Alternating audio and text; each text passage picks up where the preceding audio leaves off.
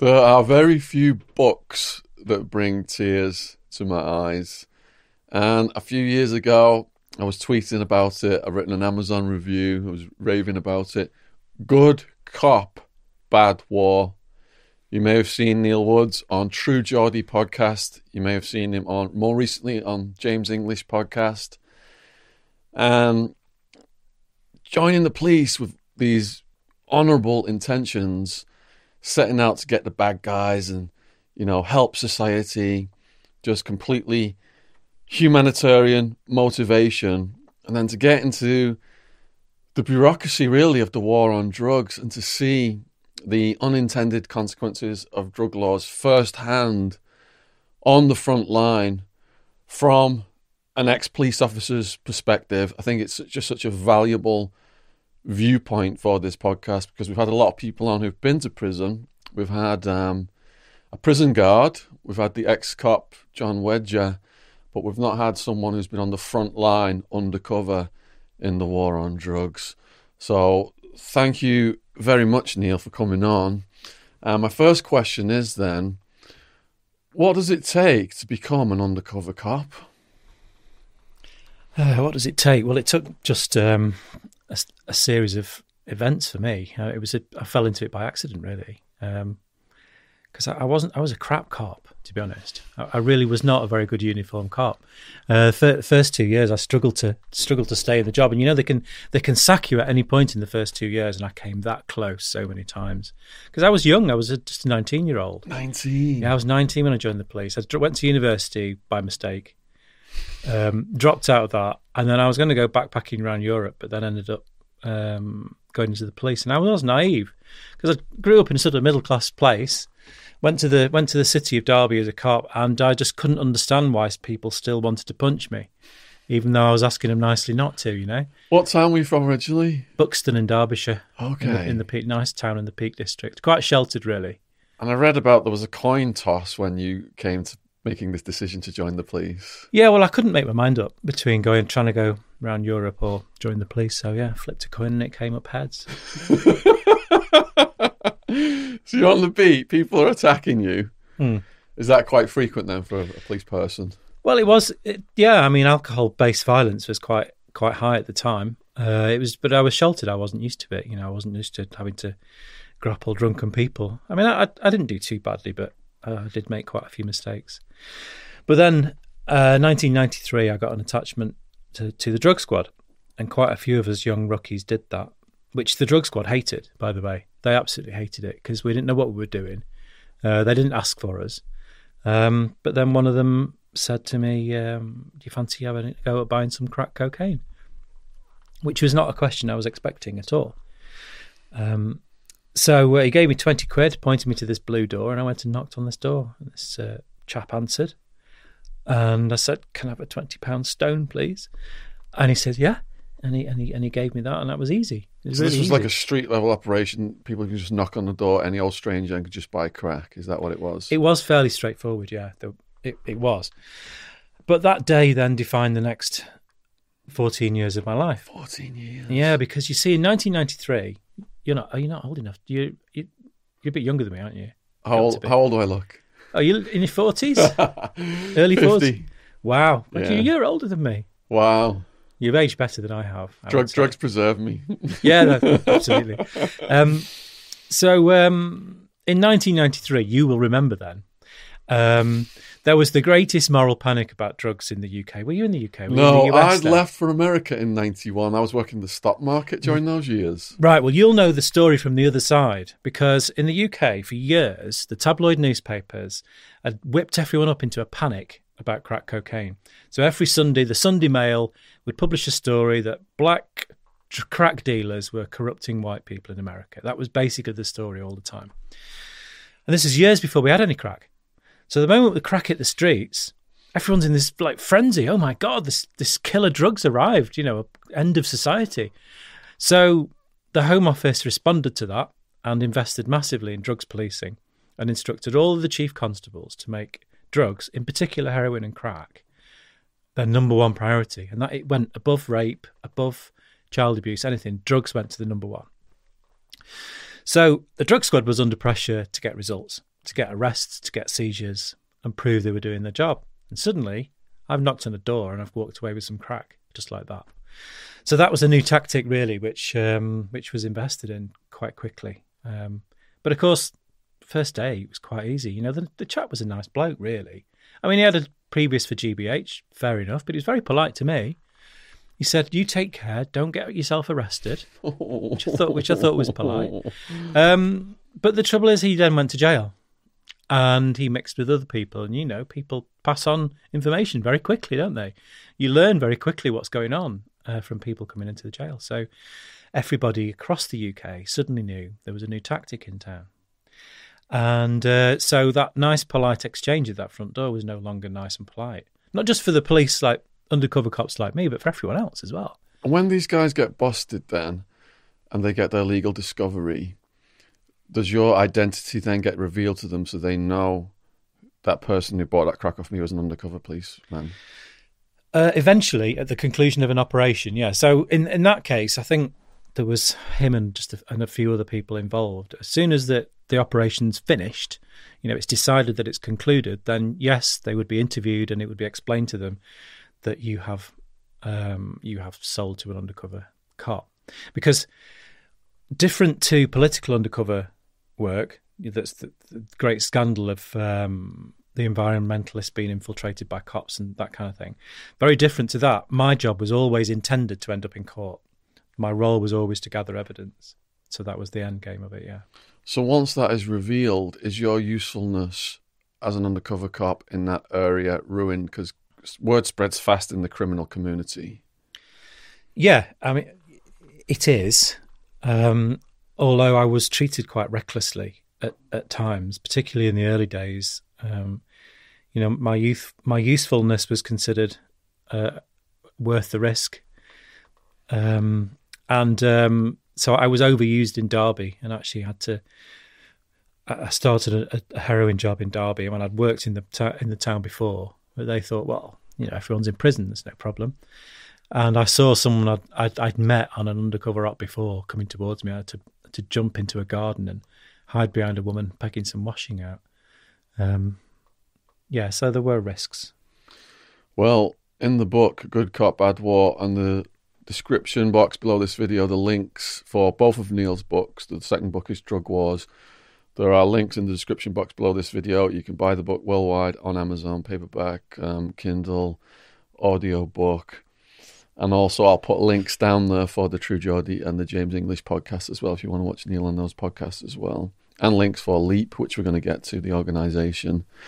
So, reading the book then, as you're rising the ranks undercover, there are some violent gangs that you're assigned to infiltrate.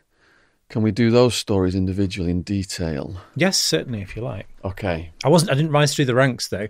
I was always a lowly constable, um, but um, I, I did develop in the world of undercover work. Yeah. Yeah. So let's let's start out then with one of those stories, one of those gangs. What was the first one that was a heavy gang that you infiltrated and? First one that was a heavy gang. Well, I mean, I suppose um, there was a a gang, small gang in uh, Stoke on Trent in Fenton, um, where I'd been buying.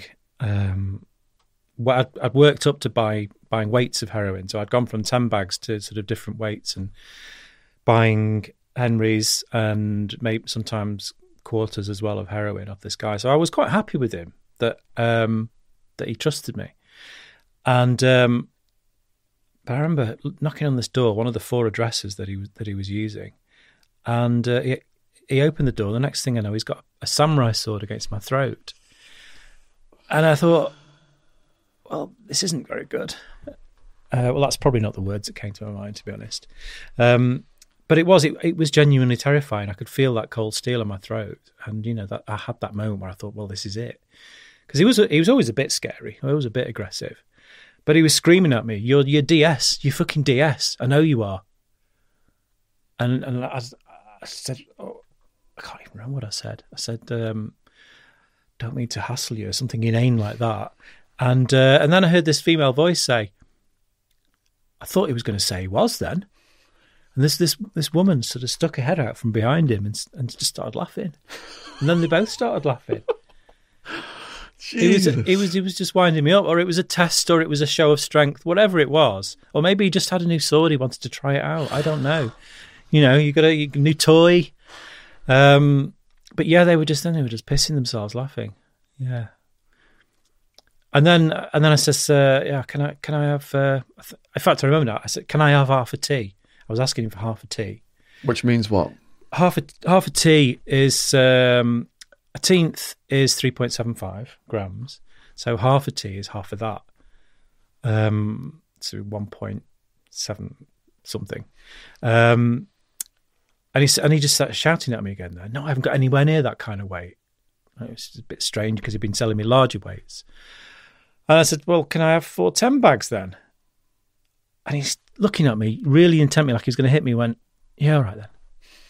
and gave me four ten bags. It it was a peculiar experience. really. Was he on drugs?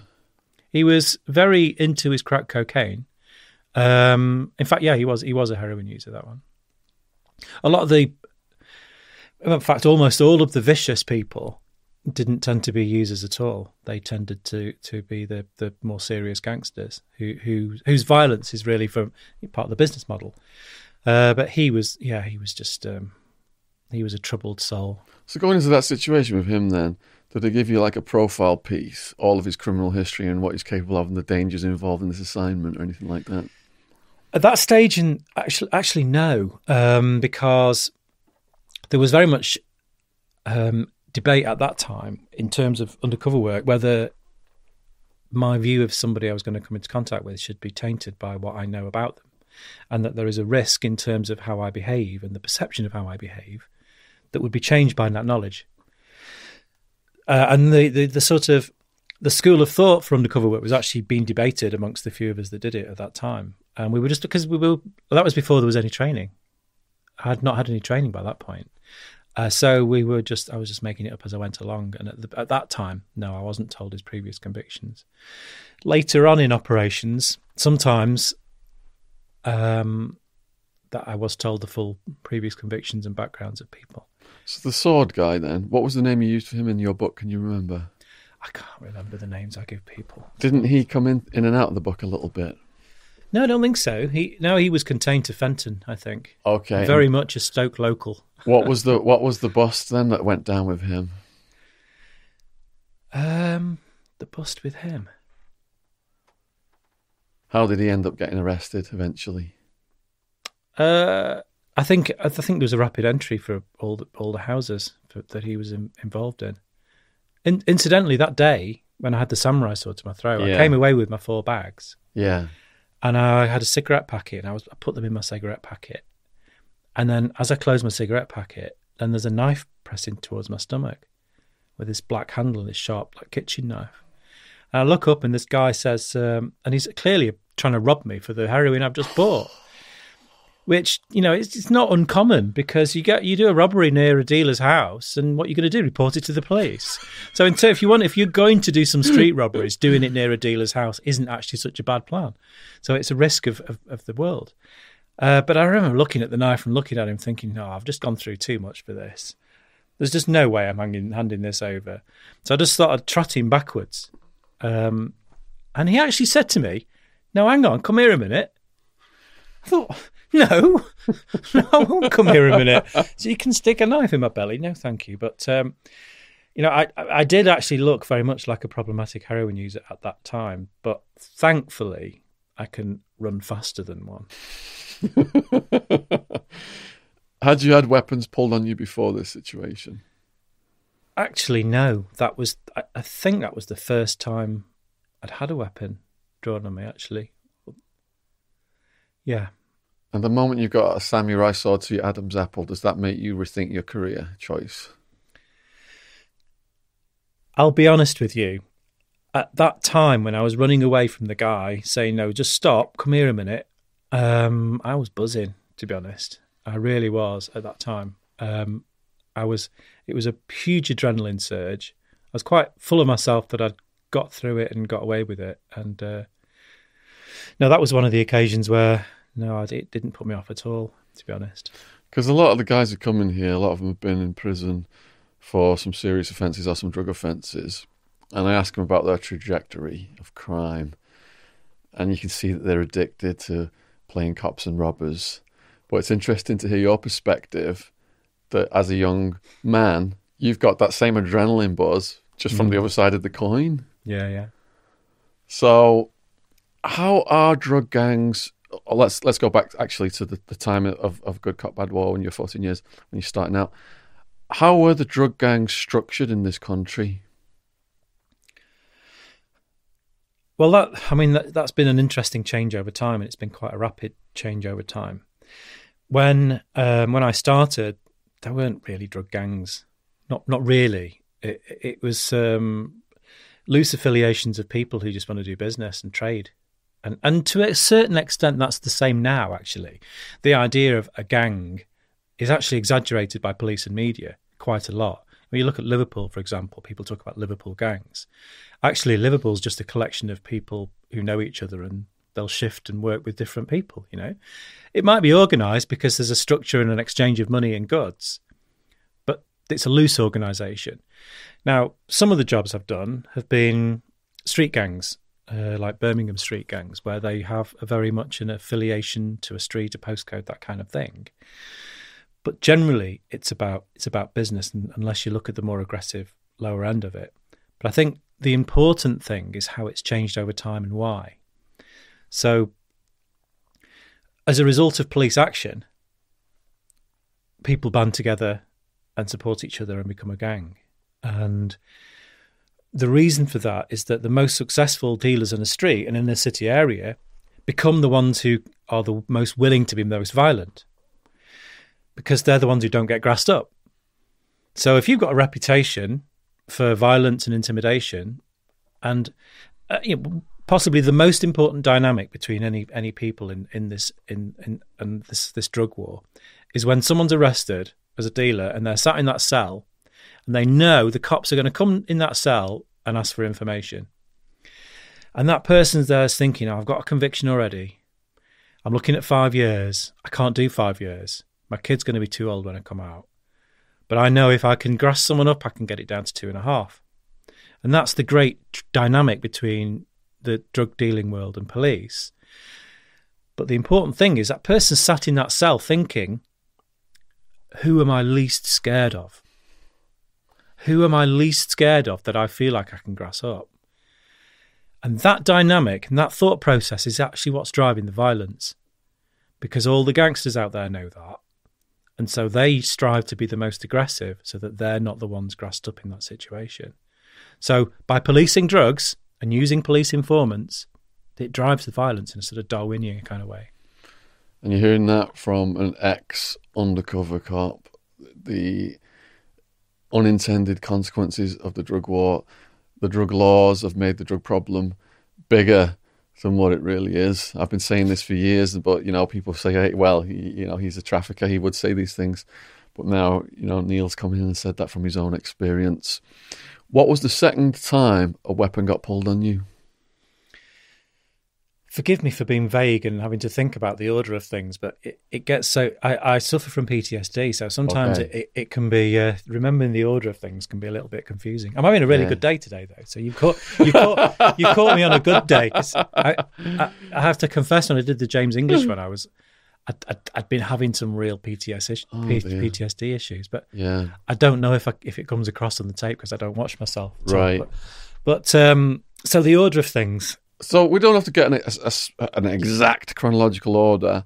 And what I'm looking for here is the most noteworthy times you got in dangerous situations so we can expand on those stories. Yeah, well, I suppose. Um, well, Leicester, I suppose. Uh, Leicester was one of the one of the probably the most dangerous one because the police that the, the cops that were running the operation, the team was professional, but the DI running the team wasn't, and he was uh, in competition with the DI running, running another operation, and um, that that put me at some at some risk. Their rivalry. And what it meant, because there was two operations going on in the region at the same time, which was unusual and unwise. But one DI decided to uh, end his operation and do all the busts, ignoring the fact that I was saying, look, all of this organised crime in the region's interconnected. You kick some doors in and it's going to send ripples everywhere and it's going to put me at risk. But they did it anyway, which is extraordinary cavalier attitude with my safety, really. It's the end of an operation, and, and the the most interesting gangster I'd been buying heroin off, who was very well connected. I can't remember what I call him in the book. Um, I'd not I'd not seen him for a while because he he wasn't being hands on and he was he was behind the scenes. So, but I hadn't got any um, video footage of him because when I'd been buying heroin off him, it was early in the operation and you don't you don't wear a, a wire or you don't wear a video early on until you know you can you can be trusted.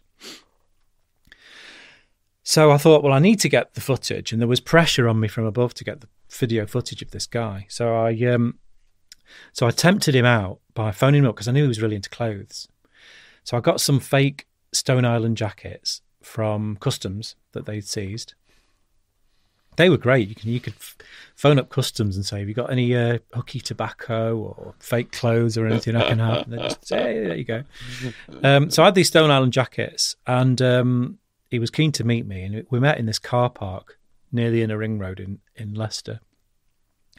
But the trouble is, he brought two of his mates with him.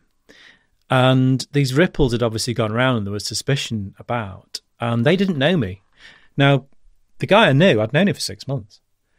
And um, so he was fine, but these two were just looking at me. And one was saying, oh, So how long have you known him then? How long?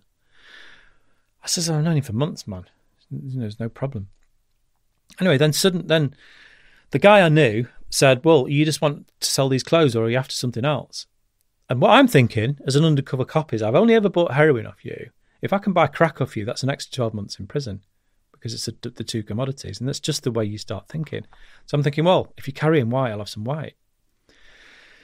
So um, he gets out this enormous block of crack, like just massive, like bigger than a VHS thing, for that he's just carrying around in the car. Anyway, sits in the driver's seat of the car and starts cutting me a little slither off for a 20 pound stone.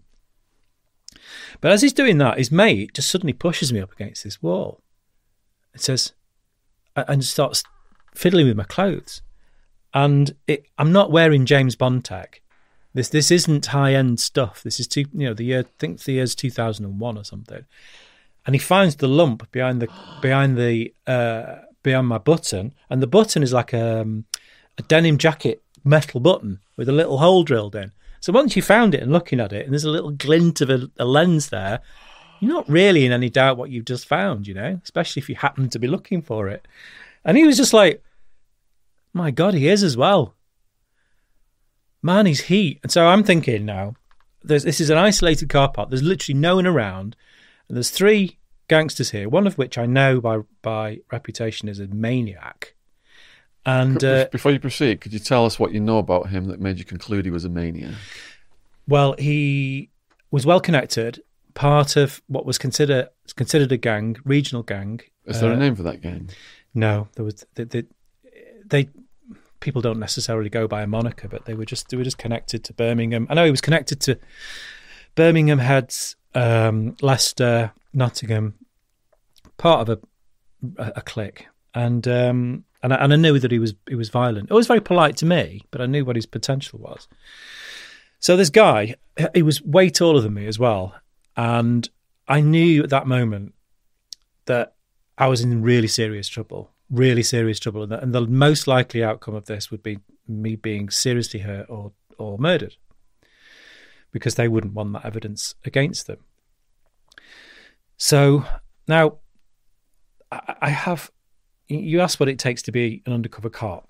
Now, there, there is there's some things that helps, and one thing one um, thing that I have that it well, I used to have that that used to be a, of great help was that if I'm in an adrenaline situation, I get a big adrenaline spike, and I'm in danger. Time seems to slow down for me, or it used to, so that I've had the feeling that um, I've all the time in the world to think, a real sort of calm clarity which is a little bit at odds with the situation you would imagine. So I just I just knew that I had to carefully think this through to get out, and my thoughts were I just ha- basically have to prevent him from telling him what he's found in order for me to escape during that period of doubt. And I have to do it in a very surprising way to set him up, to, to you know, to confuse him.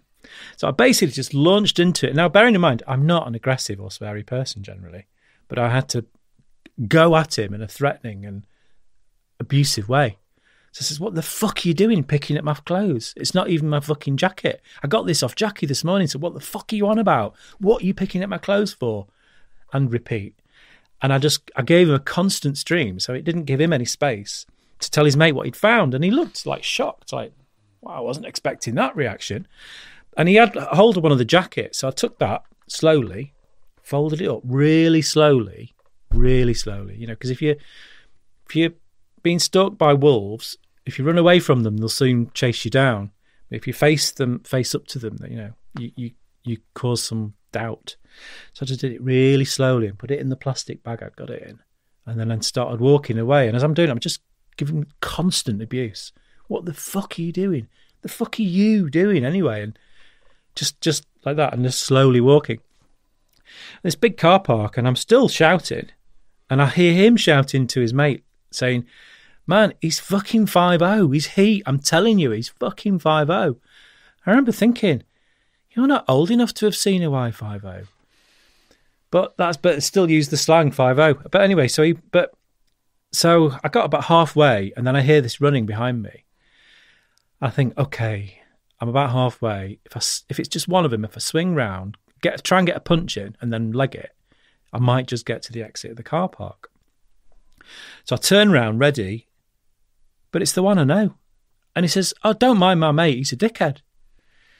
I says, "Yeah, he is a dickhead, picking up my clothes, and it's not even my jacket, the twat." And he says, "Don't you want your ting?" And I'm thinking, "You really want to sell me crack now?"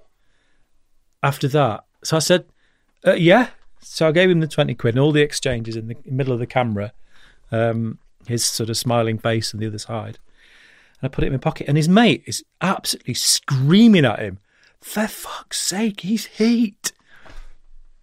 So he starts walking back, and then I carry on. And then, of course, he does manage to persuade him that he has actually found what he's just found um, quite forcefully. So then I hear the engine revving and squeal of tyres. I think perhaps I shouldn't be dawdling now. And, and I sprinted. So, but I got to the edge of the car park. Now, I can just describe this. The car park went out into the sort of inner ring road bit, and then it it led up to uh, a roundabout. And you know where how a dual carriageway in a city roundabout has metal railings to protect the pavement in a curve.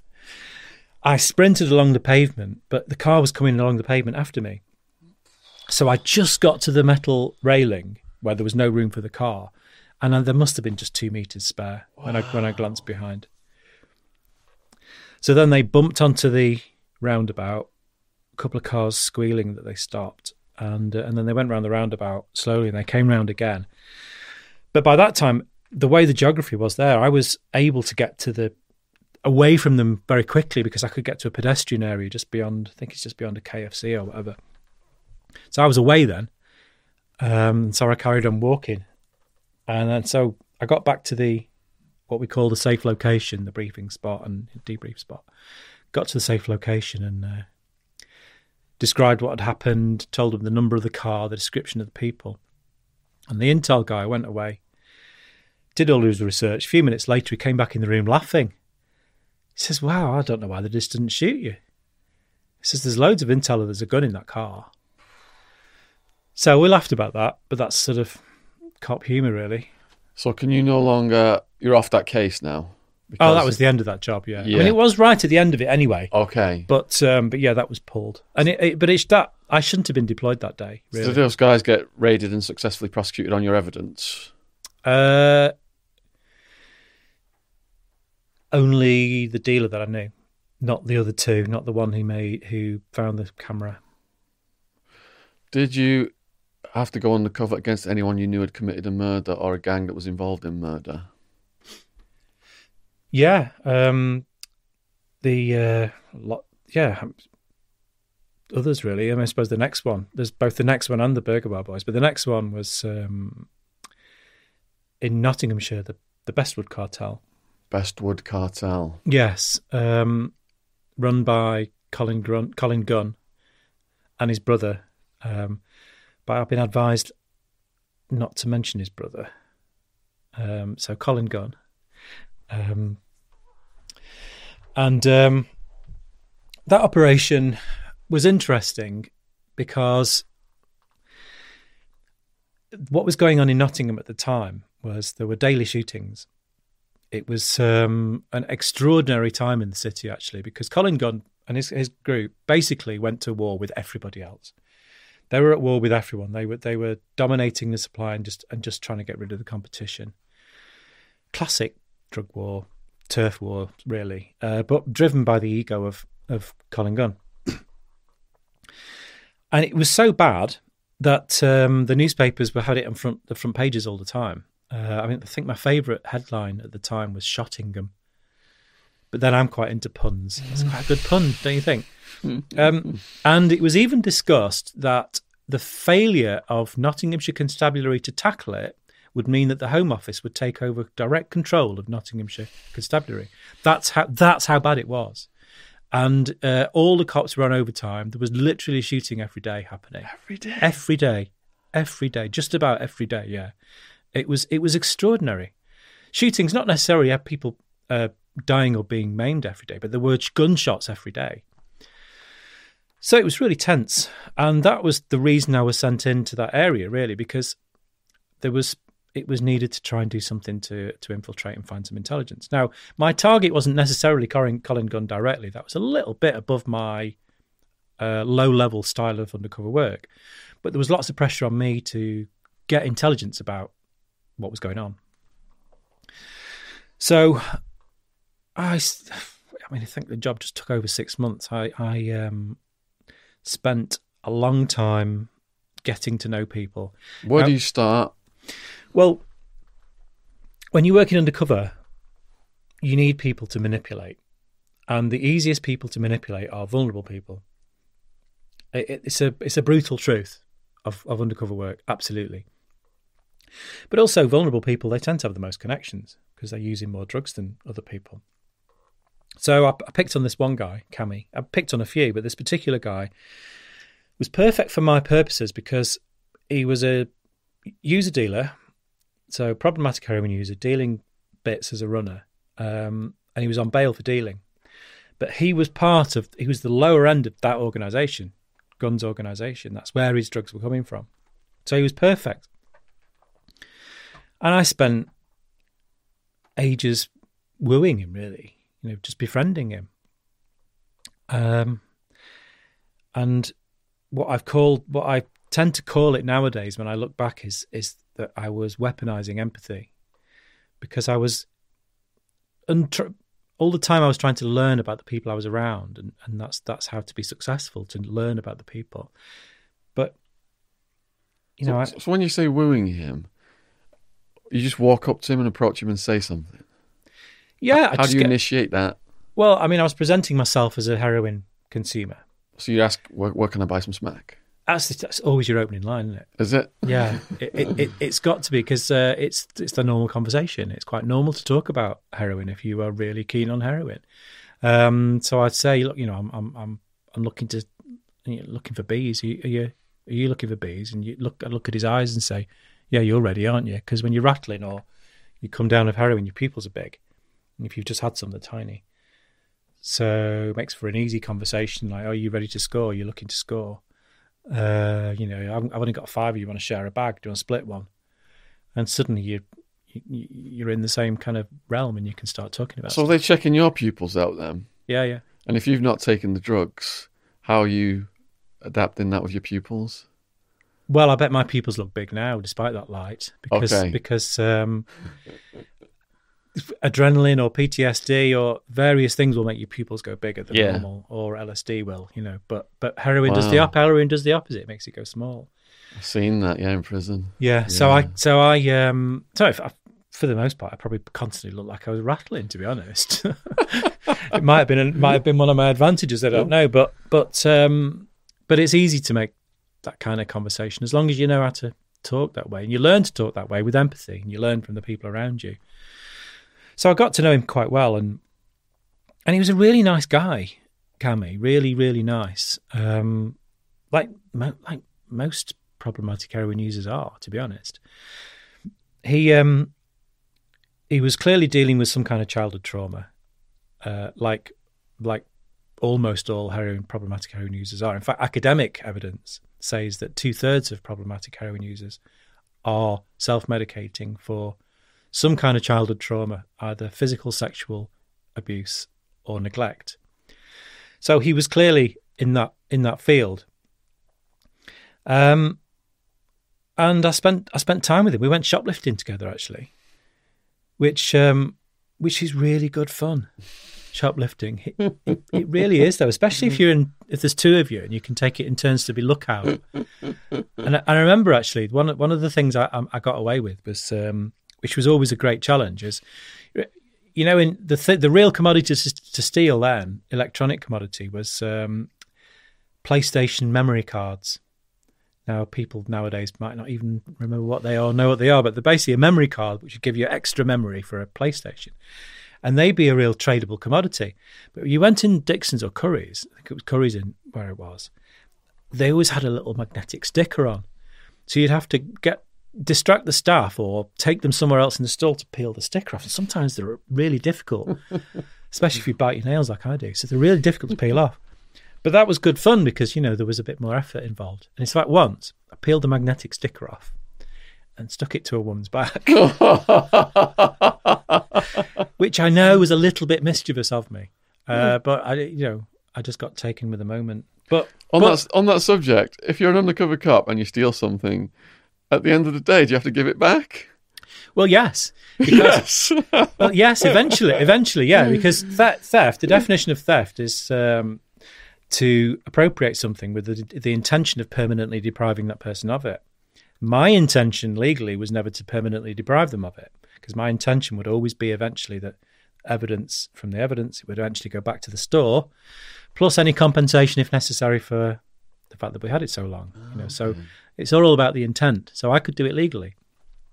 Not so the poor people that I was with who, if they got caught, they were shafted, essentially. so you've made an association with this guy at street level, and how do you expand it out from that?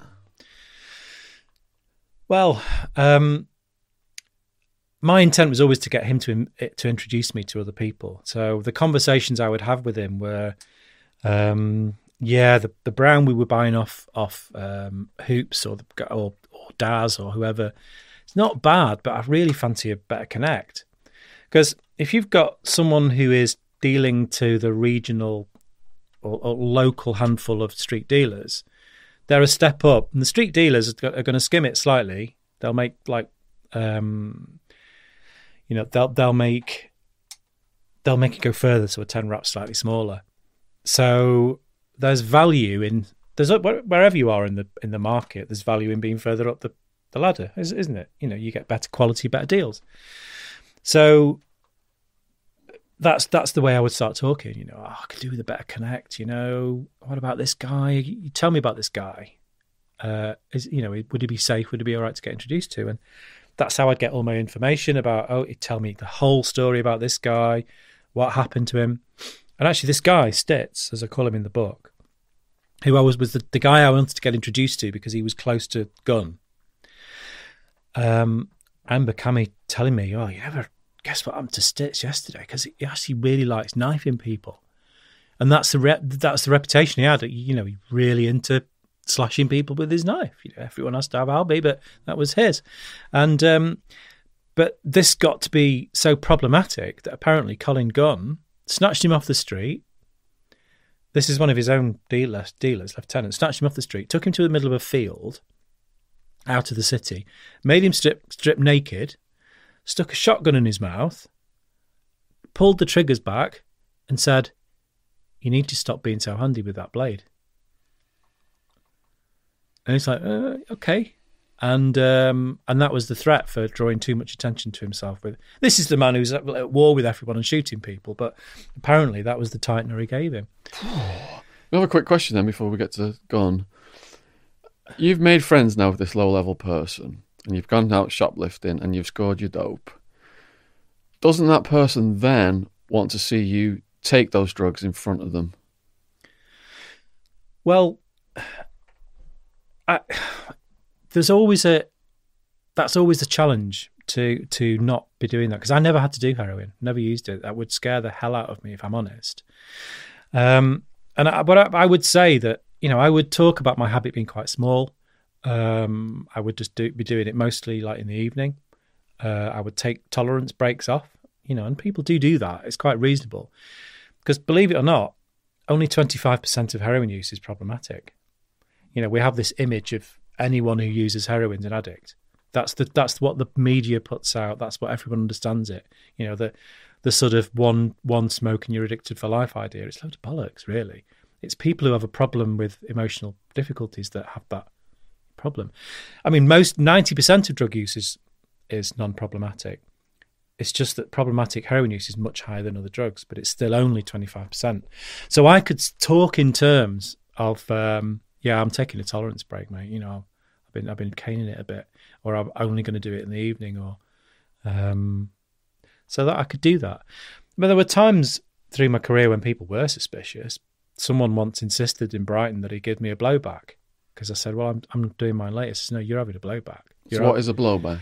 So blowback is when someone um, generally canes a whole wrap, whole ten wrap in one smoke, one uh, toot on the foil, and then blows it into someone else, and they have it um, from them.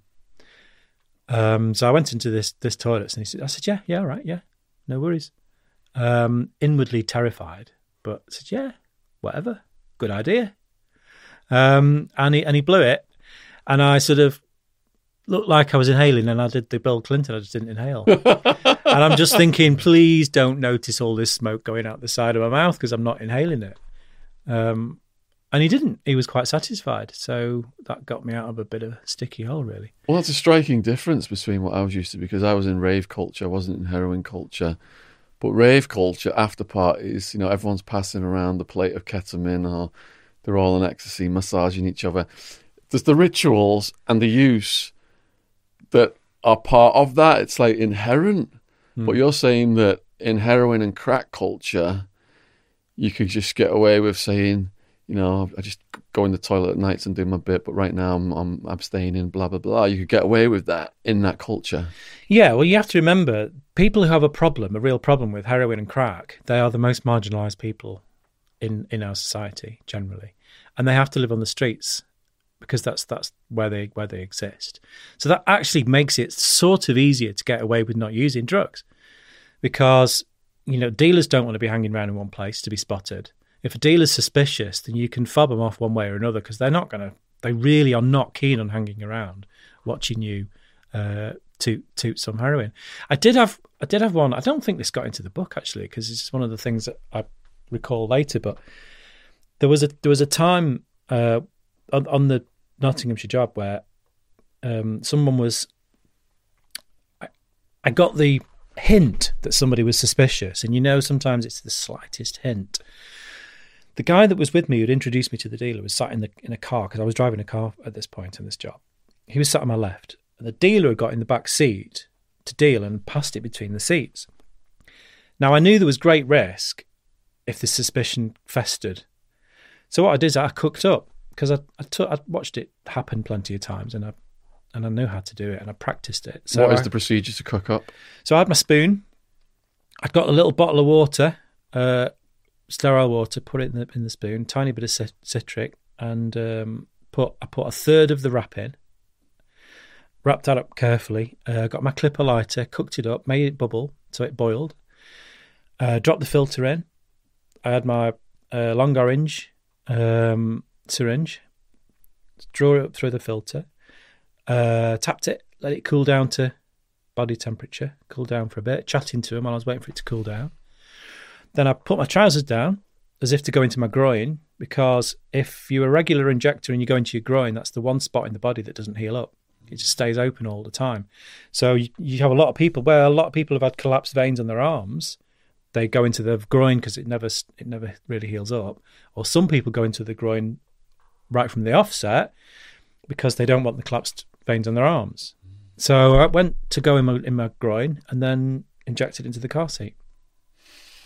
Wow. Um, so, but that was that was very useful for me to do that at the time because I didn't want that suspicion developing. You know, there was a few little awkward comments like asking me twice in the same day, "Where are you from again?" That's not healthy. You've got to try and nip that in the bud somehow. When I first entered a house of the New Mexican Mafia in Arizona, these guys were serious guys, like AK 47s and all these guns, slabs of meth, slabs of cocaine. And one of the brothers had brought me over, I was cool with. But they saw me, this you know, this this, this pale English man just walking into this house. And they're all like, hmm, just like they wanted to kill me or eat me at least. Mm. So this massive one, all, all the prison tats on and the chain, just swings this spoonful of coke in my face. He's like, snort that. And I look at the, the brother who's brought me over, G Dog. He's like, yeah, snort that. So I just snorted it up. And um, that was it because they want to do this test to see if you're taking the drugs, isn't it? Mm. If I hadn't snorted it, I probably would have been taken out to the desert. Well, I mean, that, that sort of happened to me, sort of, um, with. Um, it, was a, a more of a, a, a ravey environment, I suppose. It wasn't an actually heroin and crack job specifically, although the dealer I was after was dealing crack and heroin. He was also an antique burglar, a car thief, big big player. And it was in a it was the weirdest location though, this uh, village pub in Whitwick in Leicestershire but it just happened to be the meeting place of all the region's gangsters. It was it was the most peculiar thing, you know. I couldn't quite believe it when the intelligence explained to me. I thought, "You're having a laugh, aren't you?"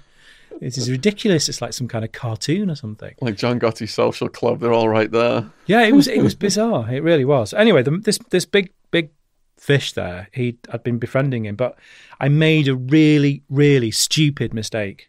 Really stupid mistake with that operation. I made myself out to be a connoisseur of amphetamines. It's just just something to talk about, you know, because I knew the different types and the reasons why things would be different, you know, metham- methamphetamine and Benzedrine and etc. And um, anyway, he fell for it because one day after I've known for a few weeks, he says, "Hey, you, got you a present," and he held out this bag, and it had this pink, toxic-looking goo in it and it looked like you could see the bag, plastic bag, even dissolving in front of your eyes. You know, it smelt like the urine from a glue sniffing cat. really brutal urine type, sort of nasty chemical smell. Um, and I must have had just a moment's reticence, very fleeting, passing look on my face. And at the moment that that happened, I saw he'd seen that. Mm-hmm. And I could pick up on that instant, and I knew because he was a very violent character. I'd seen him order someone uh, a beating for someone for ten pound debt, and I thought I've got to dive in here. I've got to show some enthusiasm now to to, to offset what he's just seen. So I said, "Yeah, okay," and I dipped my finger in, put my little finger in a little bit, and put on my tongue. And he looked at me and said, "You're going to want more than that with your tolerance." Thinking, right, okay. So I dipped in and put a load more in. And I sort of felt the mouth also forming instantly, you know. Um, and um, and when it when it hit my stomach, yeah, it was it was quite an intense rush, just to be honest. Um, and I got out of there, tried to write some evidence up, and uh, but I had to I had to be driven home. It was an it was a horrible experience, to be honest. It was really anxiety inducing. Um, the average purity of speed at the time was five percent. This was forty percent. So it was proper. It was proper base. Um, but I knew enough about the drug that I wasn't going to overdose. I just probably going to have an unpleasant time. Um, and I knew when I was being driven home, I was thinking, I've got eight cans of Stella in the fridge at home. And I'm thinking that's going to calm me down. And it didn't touch the sides at all. It made no difference whatsoever, which is quite surprising. Yeah, I was I didn't sleep properly for three nights. Oh Jesus. But my house has never been so tidy. so how is the Gunn case building up then from the street level? Well, eventually I got in I got an introduction from Cammy to um, Stitz, and um, I went. I met up with Stitz. He drove to meet me. Cammy wasn't there. I was on my own. The intros were by by phone. So I got there, and um, he's in he's in this car, and in the front passenger seat is his son, who I find out is his son, who's 12, I believe, 12, 13, and he's wearing an identical tracksuit to his father. Absolutely identical. They've both got shaved heads. Um, and it was just so odd. I'm thinking he's brought like a mini me with him. so, so weird. So anyway, he started interrogating me and saying, who, who, do, you, do you know?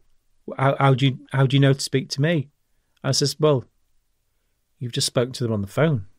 They've just explained to you. And, oh, right. And who else do you know? And it just got to the really bland kind of thing. But then he opened the door and he put a, bla- a blade into my bollocks. Ooh. And I could feel the steel. And it's and I don't recommend it at all. It's it's a most uncomfortable feeling, quite off-putting. Um, so he asked me the same questions again and gave me a real grilling, and it felt like it went on for a hell of a long time, but probably probably went on as long as ten minutes or so. With the blade against your bollocks yeah. the whole time. Yeah, yeah, yeah. But I remember thinking, looking at the kid, like this child is seeing this. This child is is this is this child's development. You know, this is what he's seen his dad doing. As he brought his child with him specially to show him that this is how you behave. You know, um, yeah, really, really stuck with me that. Um, but eventually, uh, he was happy with me, and um, and I bought off him. And then uh, that was quite a breakthrough, really, because he was one of the most. He was someone we really needed to get. Um, but he was never he, he, was never relaxed with me. Really, it was always every time I met him, it was um, nerve inducing. Um, and by this time, the thrill of adrenaline surges was starting to wear off. if, if, you get my meaning, that was that was tiring. You know, that was um, I was exhausted after that. Really exhausted. I'm very on edge. And that was four and a half months into that job. At that point, four and a half months I'd got to get that introduction. Next day, I went into um, it, we had the morning briefing, and we'd been working with no, with no days off for a long time, and two of the backup team went off sick. So I got two new replacement cops. First one, when I met him, no problem at all, shook his hand. Second one, shook his hand and, and just the hairs went up on the back of my neck. And you know when you've been when you've been working undercover and you've um, you become very sensitive to body language and and you know you're feeling almost paranoid really and this guy just screamed wrong you know it was the, such a reaction i had perhaps the way that he looked sideways into the floor instead of meeting my eyes when he shook hands i don't know what exactly but it, instinct screamed so i said to the boss look i can't have this guy knowing what i'm doing i can't i'm not comfortable with him so i said well We'll exclude them both so they don't ask any questions and just tell them to park up at the edge of the city. So I didn't think much more of that after that. So just after six months, uh, the job concluded. Loads of people arrested. Um, some gangster types like Stitz. Lots of vulnerable people as well. Were you ever introduced to Gunn before the arrests? No, I've never met him. It, he wasn't actually arrested as a result of the conclusion of my job. Actually, uh, my job provided intelligence for another operation, a uh, very good operation by Nottinghamshire Constabulary, which brought him down a few months later. So one thing led to another. So I never got to that level with that with that job. But when he was brought down, less than a year later, Gunn, it turned out that the cop that I was uh, suspicious of, had that reaction to, um, was an employee of Colin Gunn. He'd been paid by Gunn to join the police uh, with the instruction of working his way into CID. He was paid £2,000 a month on top of his police wages, plus bonuses for good information. Now, in the debrief for that operation, when I spoke to some senior covert police, the attitude from from the senior police was, well, Woodsy, we know this happens. Of course, this happens. With this much money involved, how can it not happen? So, and I've spoke to many senior police since, including some chief constables uh, that I've got to know, and they all agree that this is inevitable, that this ha- does happen. You know that they have been privy to potential intelligence that this does happen, and I can point to constabularies around the UK. You know, there's um, perhaps a little unfortunate to pick on GMP, uh, but you know there is significant intelligence of police corruption there that, to my mind, has never actually been dealt with. Or if you if you look at um, the Met, the London, um, again, there's massive intelligence and details about corrupt corruption there that, that's never been actioned because you can't. The, because the drug war, the corruption of the drug war, makes it too endemic and too powerful. We had John Wedger on, ex cop, and he was talking about when he first was doing his raids in London on the drug dealers, the police would just hand out the spoils amongst each other, the, the, the cash and stuff, and just keep it. Just um, as an aside here, then, I've mentioned on previous podcasts how this illegal market in black market in drugs just gets bigger and bigger every single year. And the very thing that Neil just described there's this vast amount of money, so much money available that they can send people to join the police. And that is because of drug laws. Drug laws have created this situation.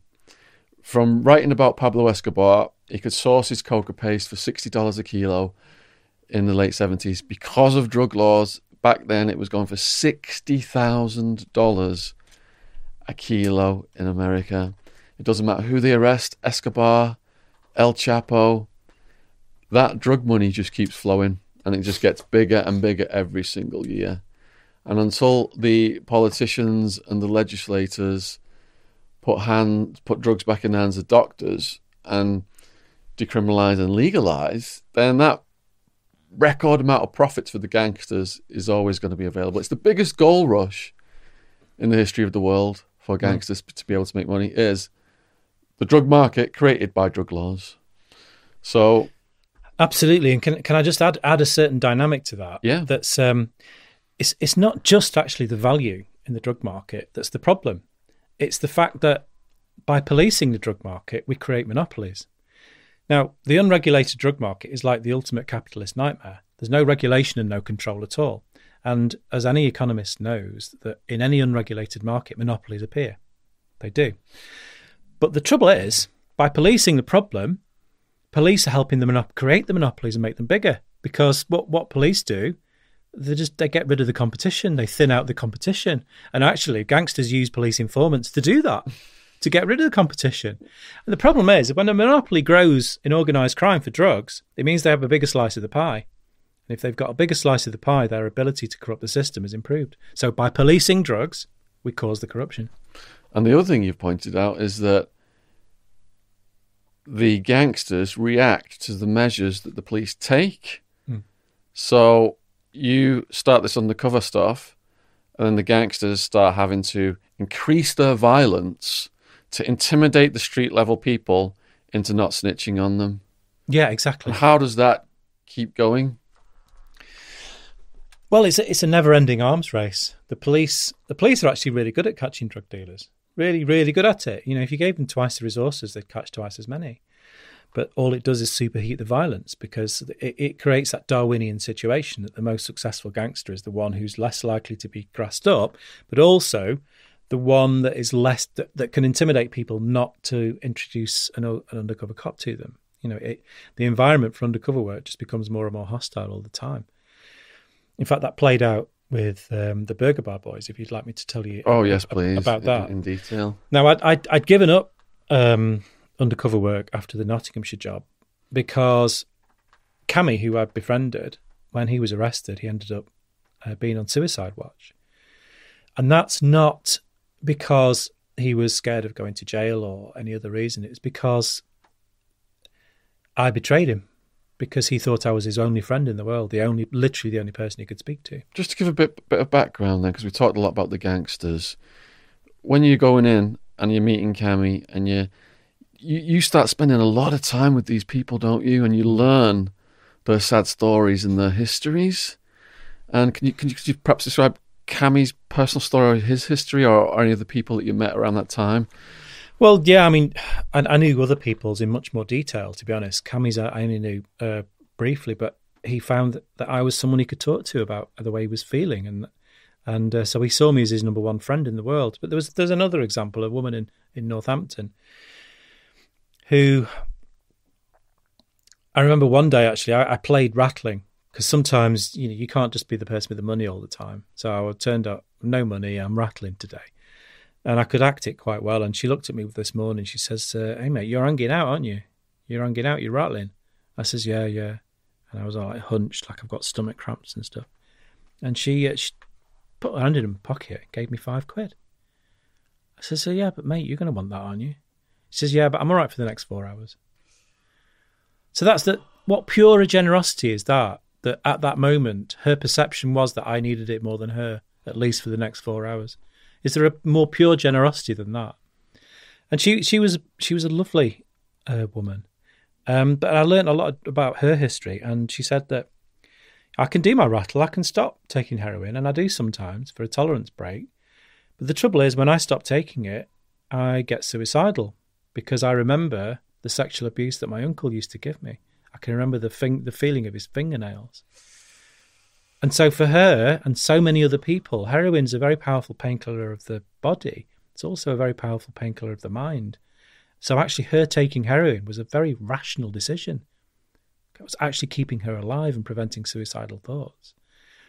And um, for someone who's so generous to other people, you know, that's just it's it's just horrifying that she's abandoned by the state to struggle on the streets with that with that problem. Because when I was a kid, I was raised with images of heroin addicts, people living under bridges, like zombified people who would just go out and with knives and stuff and rob people at ATMs or do shoplifting and they all the day rolled around getting high. And these people are like really demonic people.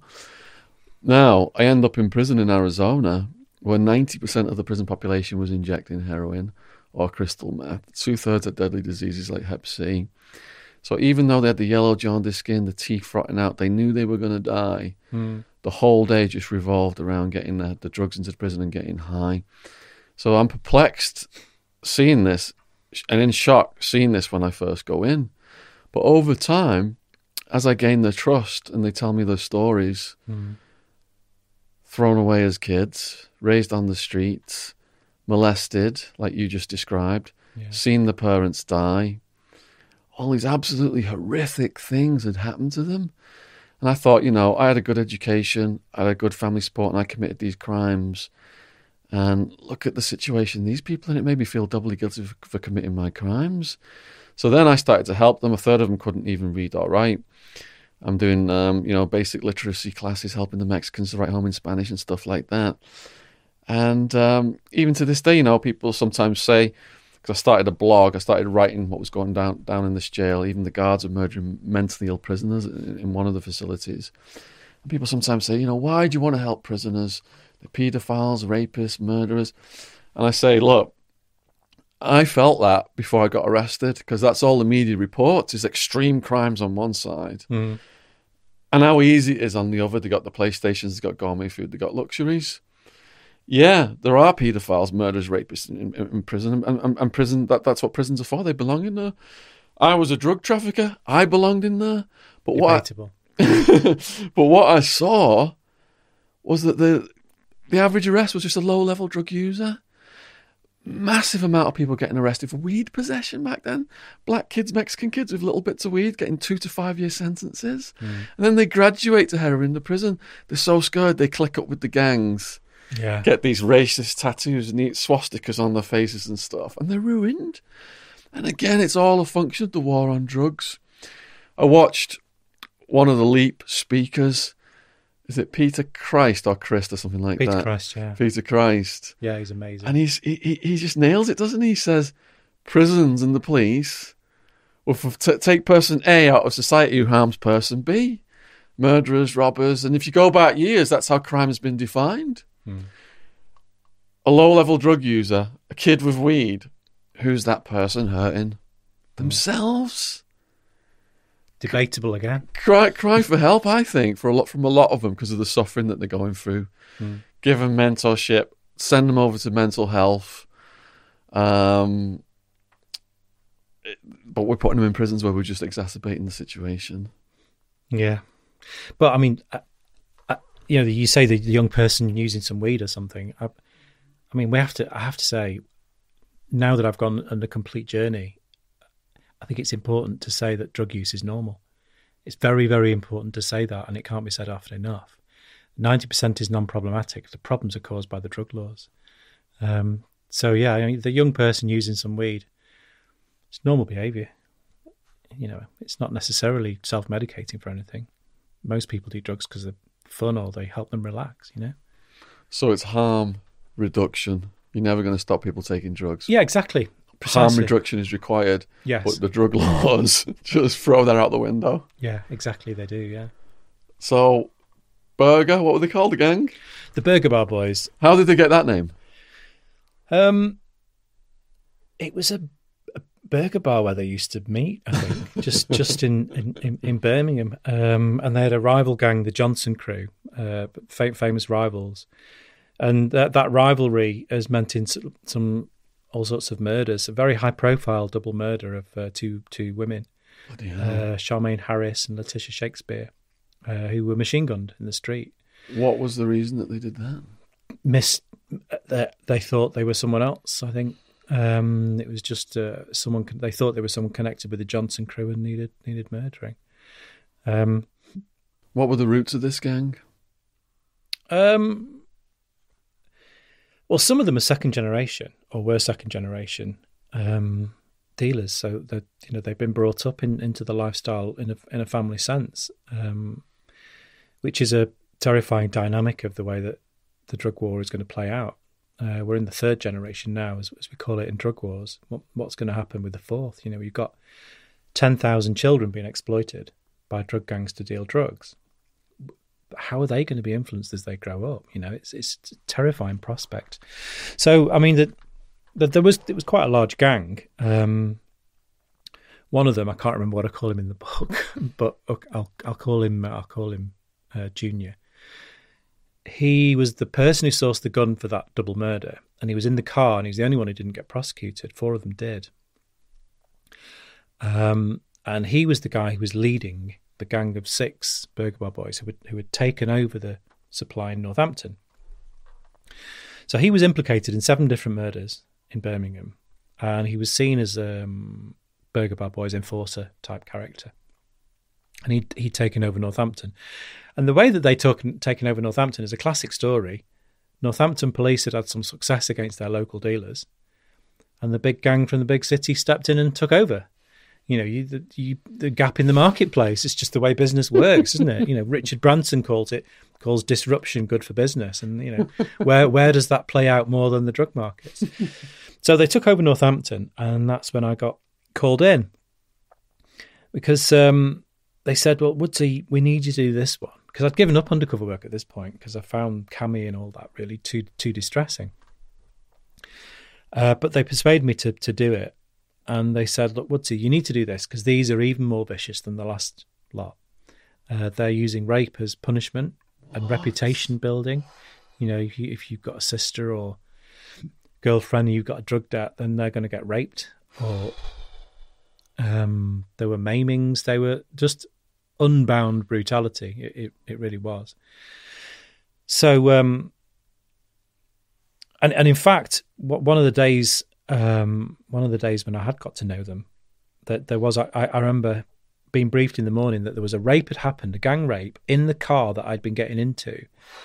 So that that morning, if I did get into the same car and I came out again, then I may well become part of the crime scene. So we had to have a strategy for then getting my clothes all bagged up just in case, because if she reported it, then they wanted to have some chance of some evidence. But of course, she didn't report it. Who goes up against the Burger Bar Boys?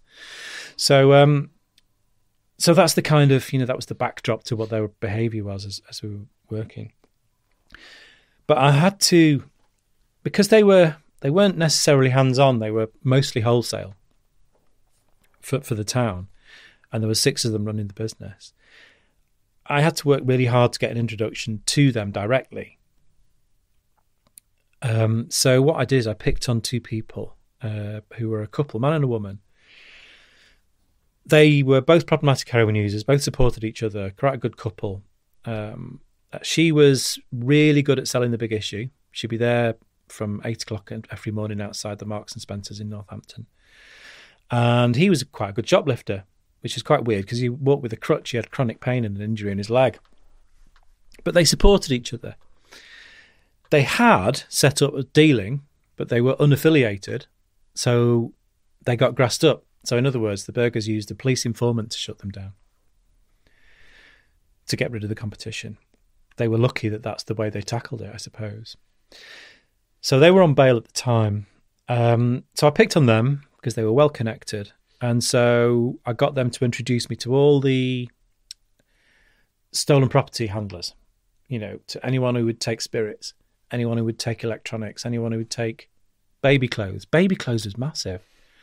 But I suppose they grow up so fast, don't they? So there's always a demand for baby clothes and child's clothes. Um, so I was like shoplifting or pretending to shoplift that and selling them stuff and and then winning them over by if I had any spare property left, like if I'd say I'd sold a load of DVDs and I had some spare, I'd, I'd just give them to them as present. And I really got on with them really well. They were again, they were really nice people.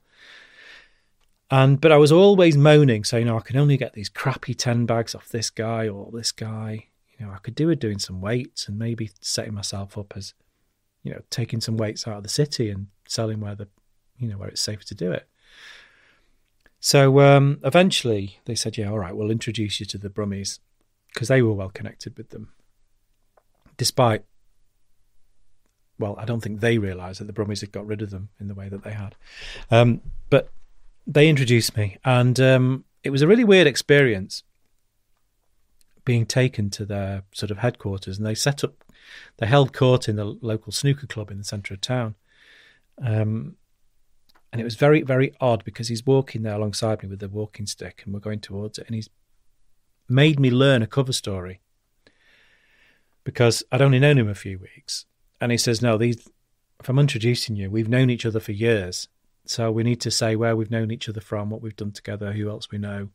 And he's making me learn all these names and places. And I'm thinking, God's sake, you know, let me just remember my own cover story. What are you trying to do to me? Turning me schizophrenic or something. so that was a bit uncomfortable. Uh, and then we went into the snooker club and we were directed into the gents' toilets straight away. And the door, the door burst open and this hooded figure came in, um, went into the cubicle, stood in the toilet and looked over the cubicle and said, What's this? And the door burst open again, and these four hooded figures came in and they started walking around me. And as they're walking around me, then they occasionally headbutt me, like on the side of the ear. I don't know if you've ever been battered on the side of the ear, but it really hurts. Um, and it's quite surprising too. And so I'd be pushed, head butted one way, and I'd be pushed another and butted next. Um, and while this is going on, he's asking me questions, and then he's asking him questions and then he's rephrasing the questions and testing me a little bit. And I knew the reputation of these people, and I knew they would they would be likely to just casually leave me in a mess. And I just became quite convinced I wasn't leaving that in one piece. I thought I'm going to have a really serious beating here because it's what they do, and it the the sort of the feeling of impending violence was almost tangible. It was really tangible in the air. Are you completely at risk in these situations whereby you've got no backup monitoring the situation. For example, if I don't come out in 10 minutes, you guys raid this snooker hall, or you haven't got a panic button or any way to. No, I think actually for for that operation, I actually think I had a smartphone, which was an open mic, but um, I, would never be comfortable with backup being close to me because that, for my mind, makes me more at risk. I can account for my own actions, but I can't account for the actions of somebody else. So no, I generally was just on my own. So anything can happen. So anything can happen, yeah. And even if I did have the smartphone on, because most a lot of the time it didn't work. Even if even if I just had a smartphone on, and anything's going to happen before any backups come in anyway. So it makes no difference. So I'd rather not have anyone nearby to to risk risk me. Um. So um. So yeah, I, I thought I was going to get a beating, and all of a sudden it just stopped because he said, "All right then, what do you want?" And in almost choreographed fashion, as soon as he said, "What do you want?" they just went out in single file. Um, and I said, oh, I'll have one on one, please, uh, which are 0.4 of heroin, 0.4 of crack, £20 each. Gave him my £40 and and uh, said, Can I have your number? I put my number in a phone and, and that was it. I was into them then. Um, that was the most difficult moment, just to get that introduction. Because once I'd got that number, then the, all six of them operated from that. And I say they were wholesale because they were running all the runners and other people in the town, but they were also hands on as well, who were doing both sides. You know, they were they were busy people making a lot of money, and they were very good at making it as well. Um, but but yeah, they but they were pretty brutal. Do you have stories of their brutality other than what you described with the rapes? There was one day I'd started wearing a camera uh, to get evidence of them, and uh, I think I've been wearing a camera. I I think for at least a week. But this one morning, one day when I when I finished seeing them, and I think one of them said, "Why, why we always end up meeting you here?" So I thought there's a little bit of suspicion here. There's some something going on. So the next morning, I thought, mm, "Do I wear the camera? Do I not?" And I thought, "No, I'm not going to. No, no, I'm not going to wear it today." Anyway, when I met, expecting to meet one of them, I met five of them, and then I think four of them put me in this big vehicle and drove me. It wasn't a massive distance, but drove me to the edge of the racecourse, which is a park in the centre of Northampton. And there's a bit where there's a path go. There's some roads which sort of lead onto it, and they took me to one of those dead end roads and took me to the edge of the park amongst the trees. One of them lifted his shirt up and showed me a gun tucked into his um, trouser top. It was tracky, tracky top. And he says, "Right, straight, white boy. Come on, you're five zero." Oh. Again, I'm thinking you're definitely not old enough to have seen Y50. You're a child, for fuck's sake. Um, but it says five, you five oh, you heat. You know, we know you are. You, where have you come from? Where have you come from? And uh, they made me strip naked in the in the day at the edge of the racecourse park in, in Northampton, and I was very very happy I'd not worn that worn that camera that day. Very very happy indeed, because I was almost smiling like this. This is fucking terrifying, but it could be a lot worse. Do you think they would have shot you? I, I, most of the gangsters and people I've met have had an exaggerated reputation and have some, um, some common sense and a sense of how they could make things worse. These guys, I think, had no idea. I think they would definitely have shot me. I think they would have not thought about the long term circumstances. I thought they would have be quite sure they could get away with it. Um, so yeah, I think I was genuinely at risk. Because with the story of Kiki Camarena, which is in my upcoming book, We Are Being Lied to, he was undercover DEA in Mexico, and his attitude was they won- would not dare kill a US agent. So he's even, his wife was like trying to get him transferred back to America, and he's like, no, you know, because the violence was getting out of control the cartel. He was just saying, look, they won't kill a US agent in Mexico. They won't do it at that level. They'll kill each other, but they won't kill a US agent. And he was wrong, and that's um, mm. that's um, went right to the top of the cartel that did with, with with the retaliation that came from the US government. But I've got a quick question for you um, before we keep going with the burger stuff. You mentioned earlier that the police are very good at arresting drug dealers. Mm. Does that therefore mean that the mafia or the cartel ultimately are perfectly designed to maintain and monopolize the drug business because all the low level people just get wiped out, but something that's got the infrastructure of a cartel can just keep going. Well, yeah, absolutely, but I wouldn't even say that it's the infrastructure of the cartel maintains it because it's it's simpler than that, really. It, because it doesn't matter what level it is, whether it's the lowest street dealer, middle management, regional dealer, or even a whole cartel. If you arrest them, if you stop them, all you do is create an opportunity for somebody else, whether that's another cartel at the top, another street dealer at the bottom. So police are fantastic at catching drug dealers, and sometimes, sometimes, occasionally, they'll even catch some high up people. Sometimes, uh, but they don't reduce the size of the market, but they do change the shape of the market, and over time, that changing shape, that caused by policing, um, has got more brutal and uglier. So after this situation with the Burger Bar boys, did you go back to wearing the wire? Yeah, I did. Yeah, um, I didn't report the search because I didn't want the job to be pulled. And that's something I learned quite on earlier on with uh, undercover work. Sometimes with the complicity of my handler, or sometimes with the complicity of an investigating team member. You know, the first time I saw a gun, actually in Derby. Did I started writing it up on my notes, and the, the the DC said, "Well, you can write that up if you want. You can put that in, yeah. But we're not going to find the gun, are we? Unless we go looking for it now. And do you think we'll find it now, right? And when we do, and we haven't got any evidence, and we haven't got any evidence of dealing, what do you think will happen?" So then the penny dropped. I had to just keep going and not report. You report it, the job gets pulled. But if you keep going, you get evidence. So, so even the mechanisms of how this is investigated from the police point of view, I was breaking the rules. I was breaking the rules so many times.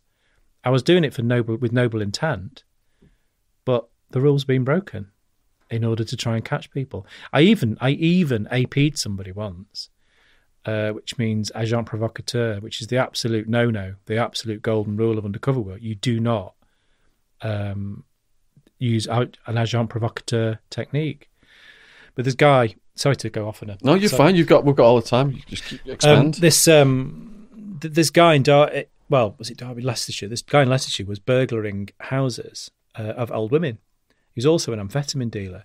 They couldn't catch him, but they had clear intelligence that this guy was going into old women's bedrooms to to steal from them, and it was terrifying them. So they couldn't catch him for the burglaries, but they thought, well, let's see if we can get him for the dealing. So I went in. He was only a piss pot dealer, really. But I talked him up because he was an obnoxious and foul creature. He really was. I talked him into. I was saying, look, mate of mine's just been let down on a kilo, uh, some coke, um, and other stuff, and um, I talked him into. He was saying, yeah, I can do that. Yeah, I can. I can do. But it was beyond his capabilities. It was. I was quite sure it was. So when we raided him, we got this kilo that was that was like 0.1, 0.5 percent pure. He just got an ounce or something and like bashed it down. yeah, I'm capable of a kilo, you know. But so so there he was in court for for this trying to sell a kilo, and that's not actually the reality. And he never was capable of it. So really, I'd I'd AP'd him. I'd I'd, I'd uh, enticed him into committing an offence that he wouldn't have otherwise have committed, or a more serious offence, which is wrong. You know, it is wrong. Uh, it's in the basic instructions for undercover work that you don't do that. But um, but you believe that was for the greater good because of what he was doing. yeah, you call it noble corruption, but you know, if if I was still in the job, I could be sacked for admitting that. So, where is the line drawn in this country then between the quantity of drugs you're arrested with and their purity? Well, a good solicitor might have sorted that out and got him to to make an issue of it, but he pleaded guilty, and um, that would appear. I don't know the discussions that went on between him and his solicitor, but that would appear to be very poor advice, really, because um, because if he'd just taken a bit to look at it or understand, you know, a solicitor maybe didn't, maybe didn't understand that that was utterly ridiculous, because that's not a kilo, is it? It's not a kilo; it's an ounce at best, you know. So, um, yeah, at best. So it's just the way the legal system often works. And do the police sometimes establish themselves as undercover sellers? And what's the purity of the drugs they would use in that case? No, you never get any. Never, not in this country. I know they have some weird ways of doing stuff in America that confuses the hell out of me. But no, no, you, you never never pose as sellers. I mean, I pretended to be a mid level dealer when I was buying to say I was going to be then selling it on elsewhere plenty of times. Um, but you don't supply. You never supply is always supply. Supply is always unlawful. I see. Okay. Okay, so going back to the burger bar, then you're back. You've got your wire back on now. How are your interactions with them now? completely back to normal. They were absolutely fine and, and a bit cheeky actually. Um, like like they were happier with me. So so one day I'd I'd phone up and say uh, it'd be my second buy in the day, and I said, "Yeah, can you do us one on one?" And they'd go, "Oh, you're such a bad boy." Yeah, yeah, man, you can have one on one. Yeah, and right, quite quite friendly with me then. It was a bit strange. And then a few days after that, or a couple of weeks afterwards, I remember getting in a car because they're generally one would be driving in the front or two in the front and driving someone in the back, and you'd get into the back, and the guy at the back would serve you up. So I got in this big car with them one day, and this absolute fug of ganj smoke fug of weed smoke came out of the car. It's like Jesus Christ, it's some kind of weird hot box or something. and um, they were not. They normally were really sharp and dead professional, and they didn't use any drugs at all. But this day, they obviously decided to get absolutely caned. I mean, I went, I went, I went in, sat next to him, and he's looking at me like through uh, almost closed eyes, and he looks at me because, and weirdly for this operation, almost, as a sort of um, a, weird bolstering of my own courage somehow that I decided to use a cover name similar to my own.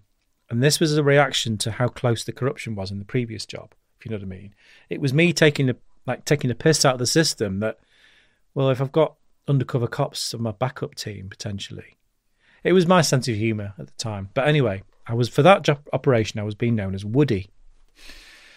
So I get in the back of this car and he's looking at me with the eyes closed and he's looking at me and saying, Woody man, why they call you Woody man? Is it because you looks like Woody Allen man? I'm thinking, well, I wouldn't have said so, but I'm thinking, so I came out with this bizarre story, which I just sometimes you just go thinking on your feet and go with it. And I says, well, no, actually, it's it's because of what when I was younger, some some of my mates used to call me. Um, see, I had skin cancer on my head, just there, and it was, and I had to have it lasered off. And I said, you can probably still see the scar. And he went, oh yeah. So I said, uh, yeah. So it's, it, you know, I don't know if the scar's gone, but maybe it's a bit there. But I had to have it lasered on my head. Now, do you remember the to- the film Toy Story? I said, and he went, oh yeah, yeah. Obviously a Toy Story fan. Um, I says, well, you remember when the naughty kid picks up Woody and he burns his head with a magnifying glass? And he went, yeah, yeah. I says, well, I had my skin cancer at the time that Toy Story was out. So my mates saw that and found it funny and took the piss out of me and they called me Woody because of the skin cancer and it's stuck ever since. and this seven times murderer gangster from Birmingham looked at me and went, Oh man, that's so mean. Which just goes to show, really, you know, perhaps when he was 14, 15, he didn't think he'd grow up to be a murdering gangster, and it actually had some humanity behind all of that. When you say seven times murder, then what Yeah. do you mean by that? The intelligence said he was implicated in seven murders in Birmingham. Seven murders. Mm. And you said earlier that they protect you against that information. So when you're going in, Oh, did, did earlier you know, on, did you know that on this case? I know all of I knew all of their intel for this one. I, I, see. I, I wanted to know, and the ruling was that I could know. yeah. And do you know anything about the murders that he'd committed? I don't know. I mean, some of them were rival connected with the Johnson crew. I do know that it was part of their war. Who were the Um, Johnson crew? Johnson crew were a rival a rival gang that they were at war with for a long time, um, and another uber aggressive um, uh, gang in Birmingham. I think the John the name Johnson crew comes comes from Johnson Close, where some of them some of them lived. So it was um, very much a postcode kind of gang culture, really, um, loyalties and regional sort of territory. So the Burger Bar Boys have accepted you back in the crew now, and they're acting cocky with you. You said that you actually called them on one of the occasions and, and discussed the whatever it was, the deal. Are you obtaining wiretap phone call information as well as recording them on your little camera? Because my case, it was all wiretaps was the main evidence. Uh, I did do some recordings, uh, but again, the tech wasn't brilliant. The the tech for the video was actually incredible for this one. I, I had it, they had the unusually really high quality. It's called an Eagle. And it's a tiny box, and for the time, it was brilliant. Tiny box and a wire, and the camera and sound was the end of a wire. It was really it's amazing. So you're filming them. There's actually a, a, a lens pointing at the person. Yeah, yeah. So how come that doesn't like twinkle or something? The lens they can't It was tiny. It's so small. It was remarkable. Really? It's Yeah, that small? Like yeah, yeah. And the, the mics on the same point as well. Right. Yeah, that and that was um, so it was a little metal box that had to be downloaded. It was it was remarkable. Yeah. But the recording the phone calls was done on um, not a wire, not a uh, what you would call a facility in the UK. Uh, it would just use the donut. It's called the donut, and it would just be attached to the phone, and then in a donut shape, and then to a, re- a basic recording device. So then you go through the procedure of exhibiting that recording before you did it and then did it. Mm-hmm. Tricky thing to do on plot. So it'd be like I'd, I'd do it, um, get one of the backup team to get do it on a vehicle or something, and then drop me off or something like that. Um, I didn't do that many recordings of the phone conversations. I don't think. So, what is the criteria for the amount of evidence you need on the Burger Bar Boys before your job is done? Um, well, the main thing, intent, and the main thing for those and those kind of operations is to get evidence of conspiracy, uh, because that is can be stronger in court and it can also look, mean bigger sentences, and also it helps with evidence of other peripheral people involved as well. So, it would be conversations, um, evidence of phone number, you know, phone data, that kind of thing, and building a picture over time of their movements and the communications between them. Um, so you take time to build up a picture, but I mean, quite often you could see it in simple terms that well, you've got enough evidence against somebody if you've got three corroborated buys individually or three corroborated instances of offences. But I was getting 20, 30 instances off some of them because it was about building up the bigger picture. Because also, I, you know, I would be connected and, and uh, buying off other people connected to them as well. I was where it was safe to do so. I was networking in a in a broader sense. And by the end of the operation, there was a couple of other people involved as well, but there were 96 people in Northampton roped into, into, the, into the evidence of that whole operation. 96. It's not that big a place, Northampton. But after seven months, the criteria really for deciding that the job was over, that there was no one else to find. There was no other dealers to get to know, no other connected people, no other runners, no phone numbers to get. Everybody involved in that trade in Northampton we'd got in the bag. We thought we're going to wipe out the trade overnight. We've got so many people. Um, and it was a massive, expensive operation, actually. They got help from five, there were five constabularies cops. They got help from all the surrounding areas. Massive raids, all the burger bars boys, boys caught, so many other people locked up.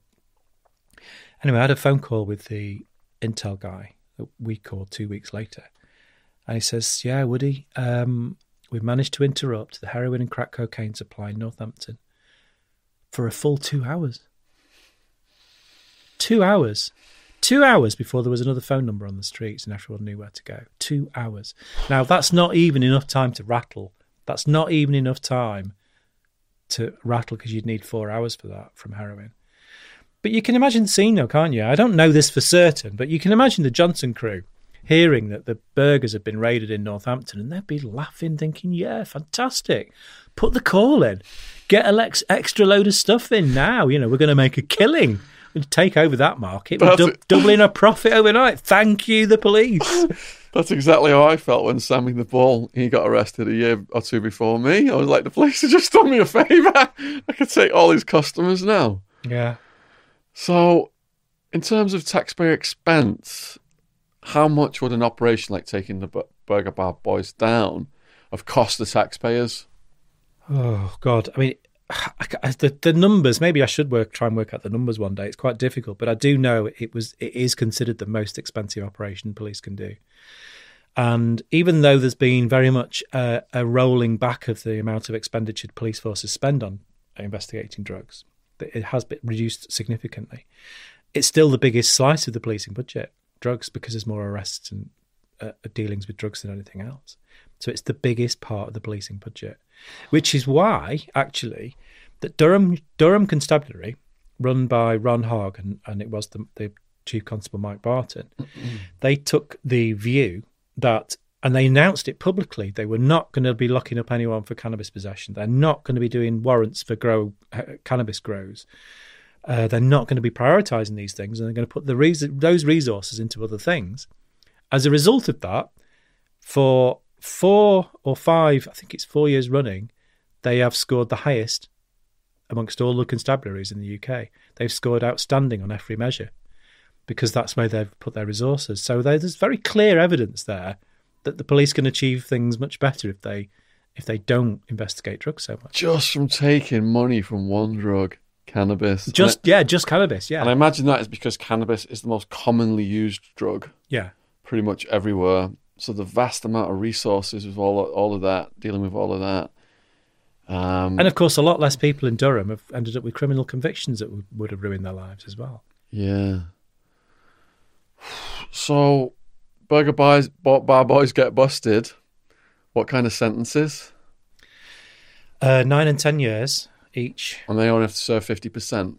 Um, generally do about two thirds, I think. What, what about the guy being involved in seven murders? Well, there was no evidence about murders. That's only the intelligence that I can remember seeing. So he was he got ten years for the conspiracy to supply um, heroin and crack. So no evidence against him for rapes or maimings. They only got sentenced for the um, for the drugs. So with Epstein getting suicided in prison, I've been asked about all the methods that prisoners, you know, can get killed in prison. Yeah. And a, pr- a method that the gang employ is to just overdose a prisoner with heroin, because then it just looks like another addict has took too much drugs. There's no investigation. There's nothing. Yeah. One of the interesting things I read in your books was you noticed this pattern in Brighton. Yes. Now, um, Brighton, I should set the scene really, because most of the cops I'd worked with around the country was there were some really intelligent, professional people, brilliant people in Nottinghamshire, Northamptonshire, really, really good people wherever I'd worked. Uh, worked, you know, doing the wrong kind of work, but they didn't know that yet, and they were well, they maybe don't know that, but they were well-meaning. The cops I worked for in Brighton, they were a different breed altogether. They were obnoxious. They were a small team who had been doing this kind of undercover work, but in a very low level sense, old school sense, and they've been overusing the tactic, like in in a simple terms, way overusing it. And I was sent down there to to try and revive their operation because they weren't having quite the success. And what struck me about these people is now police you can have a a real canteen culture. It can be harsh. There can be harsh humour, um, dark humour. But these were a bit different. Um, you know, they, they, for example, someone would overdose on heroin uh, that they knew, and they'd just joke that, oh, maybe maybe shoplifting will go down today. You know, it's just another dead smackhead, and that that was it, it was uncomfortable. But apart from their attitude, you know, the the guy who ran the team was a bit of a bit of a bully, and it was just an unpleasant environment. You know, the briefings it's just horrid. But I went out dutifully, went you know, try and figure the place out, and uh, wherever you go, you have to get a feeling of of the place. You know, you have to walk around the streets and speak to people and observe people and how people are behaving. Now, at the time, Brighton had the highest drug deaths per capita than anywhere else in the country which is quite typical of seaside towns. They tend to have the biggest drug deaths. Uh, but it was by a long way, by a long way, and they had had for seven years running. And there was a big difference between them and the next highest in Blackpool. And the place was just grim. The underbelly of Brighton was so, so dark. I mean, the, the homelessness obviously was huge, but just the street people, the people hung around on the streets, maybe lived in squats and hung, hung around in those cliques. You know, there was just a dark mood. And very quickly, I found it was very different to any, anywhere else. Anyway, eventually, I, I got talking to some people, um, and some of the people I got to know, not all of them, but some of the people I got to know were, were, were very, very convinced that recent overdose deaths that were recorded as overdose were murders very convinced of this, very convinced. And I fed this back to the team, and they just, they just laughed at me. It says, you know, junkies die every day. What the fuck are you talking about? Don't be so stupid. Why would they do that? Why would they kill the customers? Are you thick? So I carried on working, and, and the problem is, whereas I could buy second hand from homeless people, that's the way you start an operation, but you have to get introduced and moved to the gangsters. Otherwise, what's the point? But the team I was working for were quite happy to just catch homeless people because, as far as they were concerned, if they sell you drugs, they're a dealer. My argument was, well, they're not a dealer. They're not dealers. They're they're just homeless people.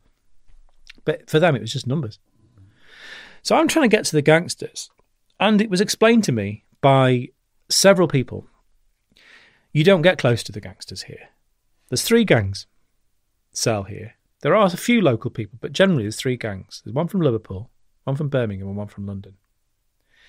And much as the country's run now, uh, much you know around the country, and um, they have designated a point of contact or certain points of contact. One of them's me for this gang. He says, if I bring you even close to their car when I go meet them, they've they've told me they'll kill me. And they've told me that they've done that to other people, and I know that guy they're talking about. So I'm not going to piss them off. I'm going to do as I'm told. And the way they were working is he would take all the orders from, say, eight people, take all the money, and then put the call in, go to meet them, and then come back to that group of people and dish it out. So he becomes the proxy dealer, the buffer zone between any undercover cops and, and them. Quite smart, really. Basic strategic response to a repetitive problem because they'd overused the tactic. So I explained this, and they, they weren't impressed at all. They thought, you know, you, you we thought you meant to have a good reputation. What you're doing, you're a bit shit, really, aren't you? Um, but it was it was incredibly depressing because whereas I cannot say there were casual murders, I can't because there would have to be a full investigation in order to determine that. But what I would say is the people I was reporting to were not willing to even consider it. And what I can also say is there were several people I met in Brighton that were completely convinced that casual murders were happening. As reputation building isn't to make sure that that relationship was enforced. So, um, I mean, that was that was really the beginning of of my mental health problems. I think years of um, near death experiences, too much adrenaline. Um, it it just made me realise this is the future. There's always going to be a darker tactic, and this is a result of trying harder or overusing a tactic. Then this is the this is what the future looks like. This is the future. You know, this is it's only going in one direction. And the real problem for me emotionally, though, was that when I look back on people like Cammy or the couple that I uh, manipulated in Northampton, I knew I was causing those people harm by manipulating them and enrolling them into my what I was doing. I knew that their lives would be made worse by coming into contact with me. Because when the dust settled, they were the Muppets who introduced the undercover cop. What shit are they going to get? And some of them, you know, they're going to get shit. You know, some of them get sent to prison. They're, they're in trouble. And I knew that. And I knew that I was causing emotional difficulties when I befriended people and betrayed them. I know, I knew. But I justified it to myself. I thought, well, yeah, but I'm going to catch the bad guy. So the end justifies the means. And that's that. I kept going with that. I actually spent time thinking of the ethics. I did. I thought them through in my head and, and, and I agreed to myself to keep going on. So suddenly, when I looked at the future in Brighton and I thought, well, no, because this has happened as a result of my actions and other undercover cops. This we've got to this terrifying arms race and this terrible situation where it's just got worse and worse. And Now people are dying, and that's my fault. You know, you look back on the futility of the Burger Bar boys and the arrest there, but it's worse than futile. It's actually it's tangibly been made worse by my actions. So that's bad enough to conclude. But then I had to then suddenly my mental health took a tumble because then I'm reviewing everything I've done. I'm looking back thinking of the harm that I've caused and I've justified it to myself. But of course, it's not justifiable. I've only been causing harm and, and my rationale was, was twisted. And that's really that's really difficult. It was really difficult to deal with. Still is difficult to deal with, to be honest. Because it's the logic of the battlefield, isn't it? you risk somebody, you cause harm to someone to catch someone else. That's like a general saying, right, I'm going to sacrifice that platoon to win the battle. And that's got no place in civil society. And I, and I was part of that infrastructure. So you mentioned your mental health, and one of the themes of Good Cop, Bad War is your family. So how did this job affect your relations with your family members? Well, I mean, I had a difficult relationship with my with my wife anyway. I, I realised actually I'd got married perhaps unwisely, but by that time I'd got two young kids, and weirdly, it became a relief to escape from the pressures of that marriage working undercover. So it's a bizarre situation that I was going buying crack off the streets, and it was a relaxation from home life. Would you have to sometimes spend uh, weeks away from your family completely? Not that often, actually. Uh, I would I would arrange my work so that I would tell people I was having a tolerance break or going thieving somewhere, and I would take you know two or three days off. Some some job operations I would take every weekend off for ages, and I'd still manage to get home and take my kids swimming on a Sunday morning.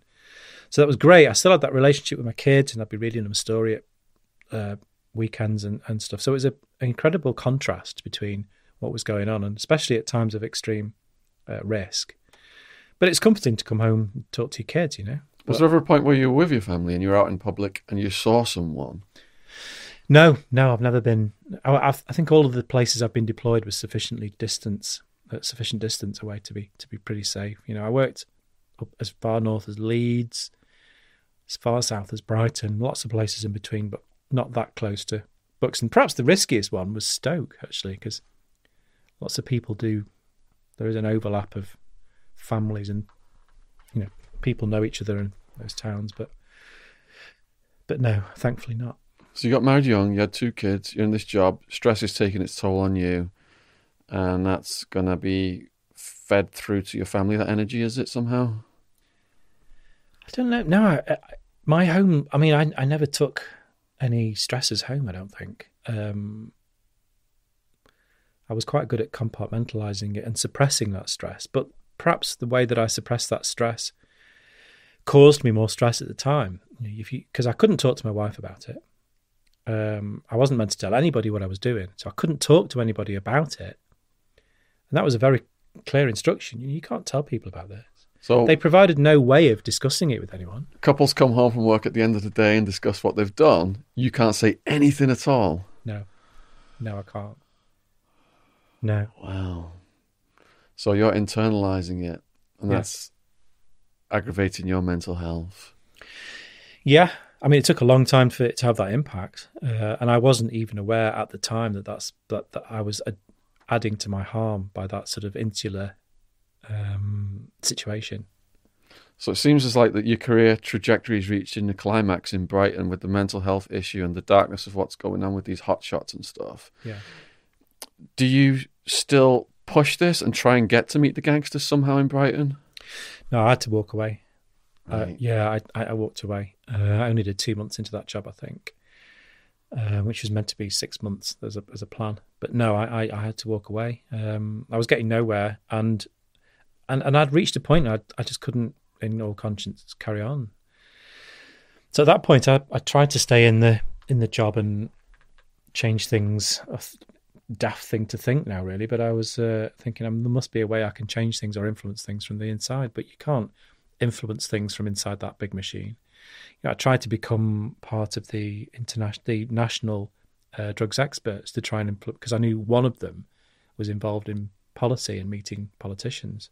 So I thought if I'd maybe get that role, and I can start telling the truth from the inside. But the whole machine is just charged up to keep fighting the drug war. You know.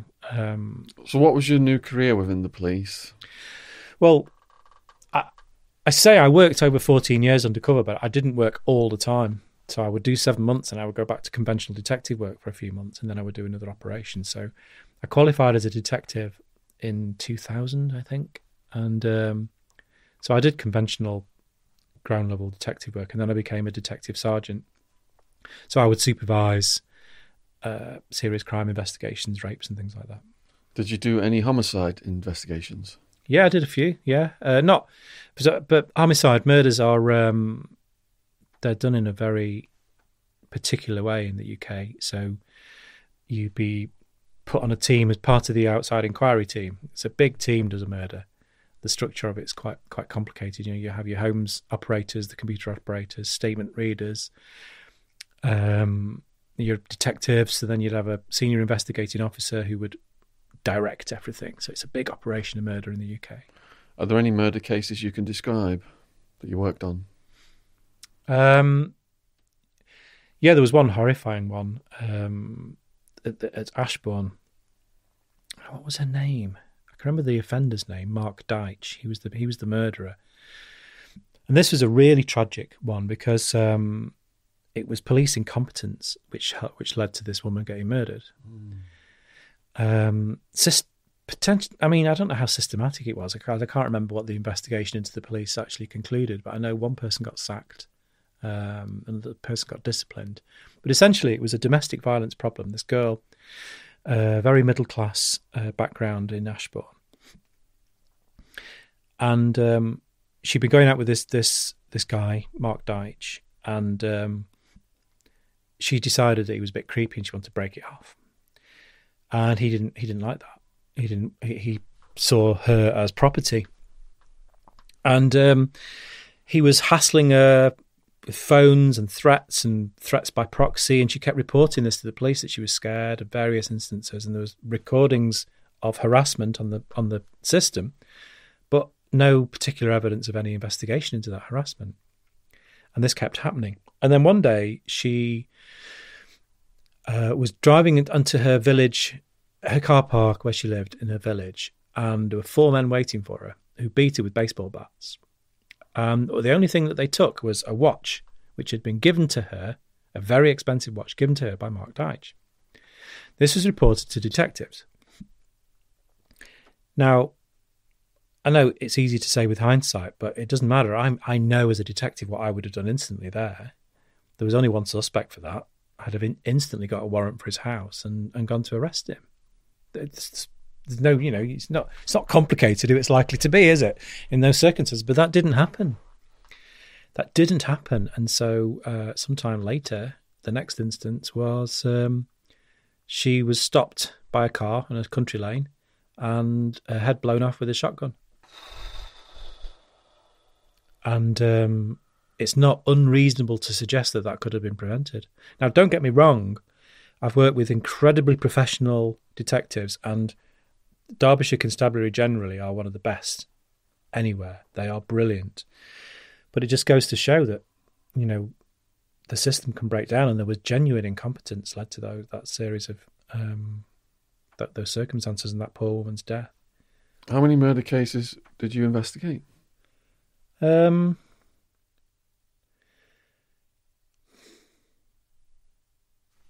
trying to think.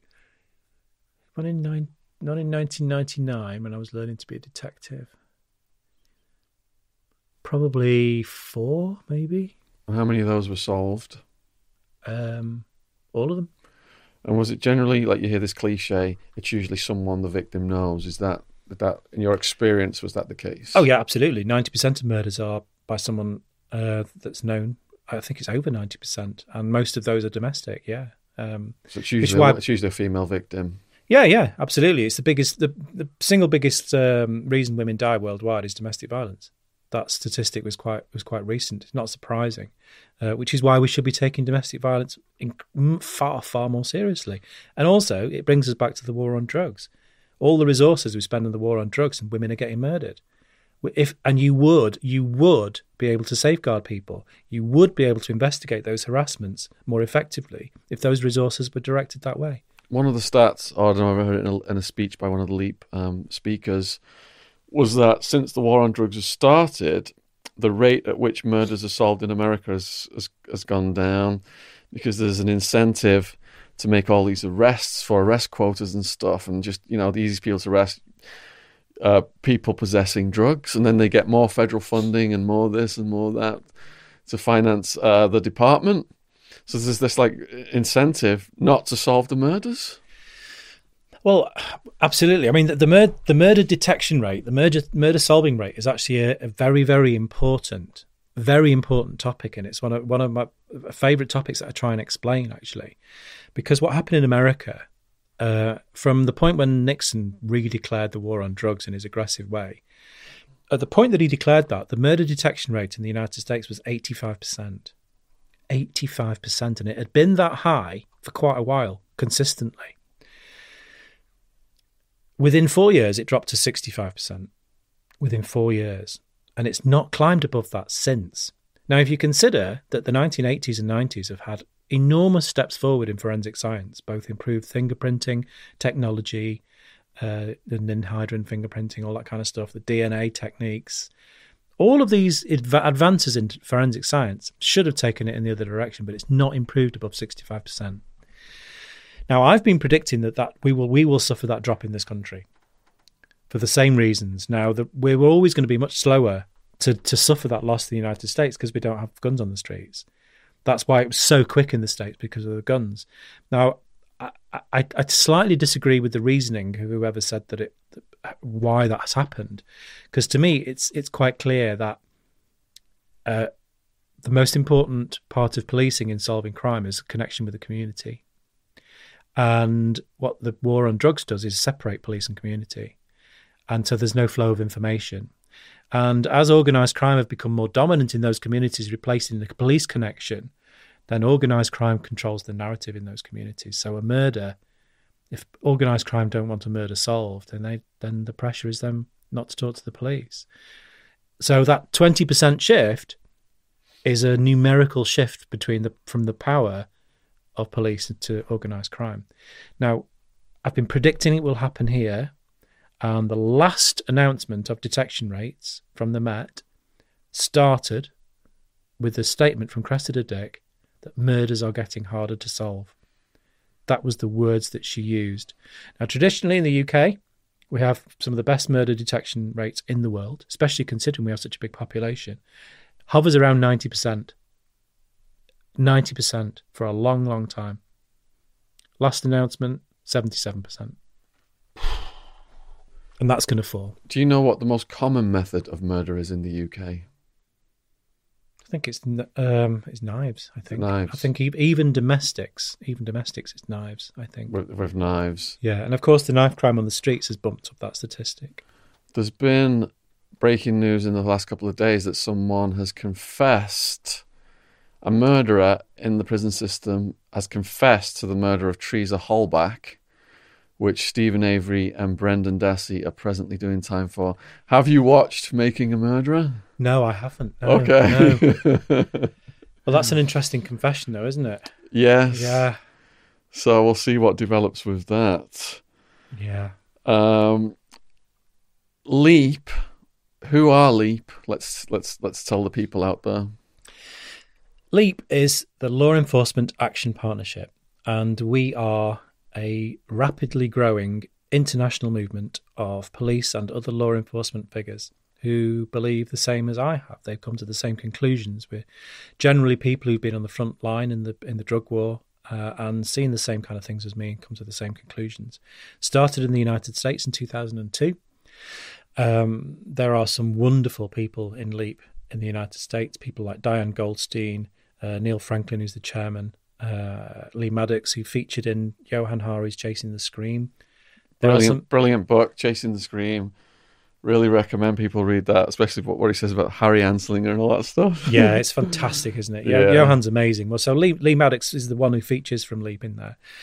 Uh, and we have spread a lot. You know, in, in the UK, we have former chief constables, security services, military, other undercover cops like me. There's a, there's a few of us now. Um, former DIs, uh, we have lots of serving police who are speaking to us who want to be members, but they're not quite confident about about doing that yet. Um, but you know, but we're growing rapidly. We uh, two years ago we launched Leap Scandinavia. Now half of their membership are serving police. There's 35 members, 16 of them are serving cops. We've even got um, in in Scandinavia. We've even, we've even got criminologists for, who teach the police from Denmark and Norway. Uh, later this year, we launch Leap France. We've got Leap Germany, Leap Australia. We're speaking to sympathetic police all over the place, South Africa. We've got members in Poland. Um, and, and, we are growing rapidly. It's, uh, if anyone wants to help us organise, and we, we're about to we were about to ask for volunteers for Leap UK actually because we need help in all the projects. And how can people do. watching this video do that? Is there a link I can put below this video that people can contact you or get involved somehow? Yeah, well, I mean, the best way that we communicate with the public is is Twitter, I think, because that Twitter tends to be where the drug policy debate goes. You know, uh, politicians are involved in the uh, on the debate on there. So our Twitter um, name is at UK Leap. It's the same for Instagram, I believe. We're also active on Facebook, or you can email our website uh, at the support address on the on the website. Um, We're not exactly sure how the roles are going to shape up yet, but we we we are a voluntary organisation. We struggle to get funding, so um, if anybody out there is good at getting funding, is good with social media, or uh, uh, or think they have skills or experience they can offer us that we don't even understand, then uh, then please please do get in touch. And uh, if if you do nothing else, then please follow us on social media and spread the word, because um, you know in, in trying to bring an end to this war on drugs, I do spend a lot of time speaking to politicians. I, mean, I was actually I was at the Labour Party conference yesterday, speaking at a well attended event. Next week, I'm at the Conservative conference. So, you know, we do a lot of political advocacy, and that is important. But what's more important than politicians is everyone out there. Because if, if, if you agree with us that this is a crisis and we have to end the drug war, we need to regulate the drug markets and take the power away from organised crime, if you agree with us, then you are part of the social movement. And it's the social movement that's important because it's the social movement that drives politics. And the social movement is actually growing rapidly. It really is. But if you look at other social movements in history, social justice issues, uh, okay, homosexuality, for example, was illegal. And then after it was made legal, there was still massive prejudice. And you watch some comedy in the 1970s, and it's brutally unkind to gay people. But society has changed but it's changed through social movement, not from leadership, really. And sometimes it, it, it's hard to put your work, your finger on exactly where the tipping point comes for something like that. But we're reaching the tipping point, and anybody out there can help us reach that tipping point if you if you just join the social movement, explain this to other people, point other people to this podcast to listen to it, get people to listen, get people to read the books, get people to follow us on social media. And all those links are going to be in the description box below this video. So, what do you think about the hypocrisy of key politicians in the war on drugs, like Clinton, notorious cocaine user and abuser? His brother Roger was arrested uh, and undercover um, sold him cocaine. He's talking about like Bill having a nose like a vacuum cleaner. And then Clinton gets in power, and there are hundreds of thousands of non-violent drug offenders getting incarcerated, record number of women getting put into the American prison system, feeding all these private prisons. How can you make progress with people who are just have these hypocritical uh, double standards like that? Well, it makes it really difficult, doesn't it? I mean, I would be cautious with the anger, though. That that's that's that's what I would say because if you if you bring it to a UK uh, perspective, being angry merely about the hypocritical nature of it, being angry just about Johnson having used cocaine or Gove having used cocaine or whoever it is, just being angry about it, that's not necessarily helpful. What we need is to use that narrative to explain and help the social movement grow that drug use is normal. It's normal. Politicians do it. For all levels of society, there will be people that, for whatever reason, they're into a particular drug you know, uh, it, whether it's tens of thousands of people at Boomtown want to drop a pill and dance to some dance music, it's normal. It's normal human behaviour. And that's the narrative we need to have. That's what we, what we need to say. And actually, in the UK, there's beginnings, there's the hint of that starting to happen because in the question time that came after some revelations about, I think it was the Michael Gove one, in question time, it was absolutely astonishing because you got um, a panel of politicians and I think it was a, a Plaid Cymru politician, can't remember his name now, said, Well, I have to out myself as a gay man who used to go clubbing in the 90s. And he says it would be pretty weird if I hadn't used drugs. And he was basically saying, Yeah, I used drugs without any problem through the 90s and I loved it. And then it went to the next person on the panel, which was Stephen Kinnock from Labour. And he says, Well, yeah, I must out myself uh, also as an MDMA user. I used to go clubbing and I really enjoyed it. And it was going around this panel, and it's like, what?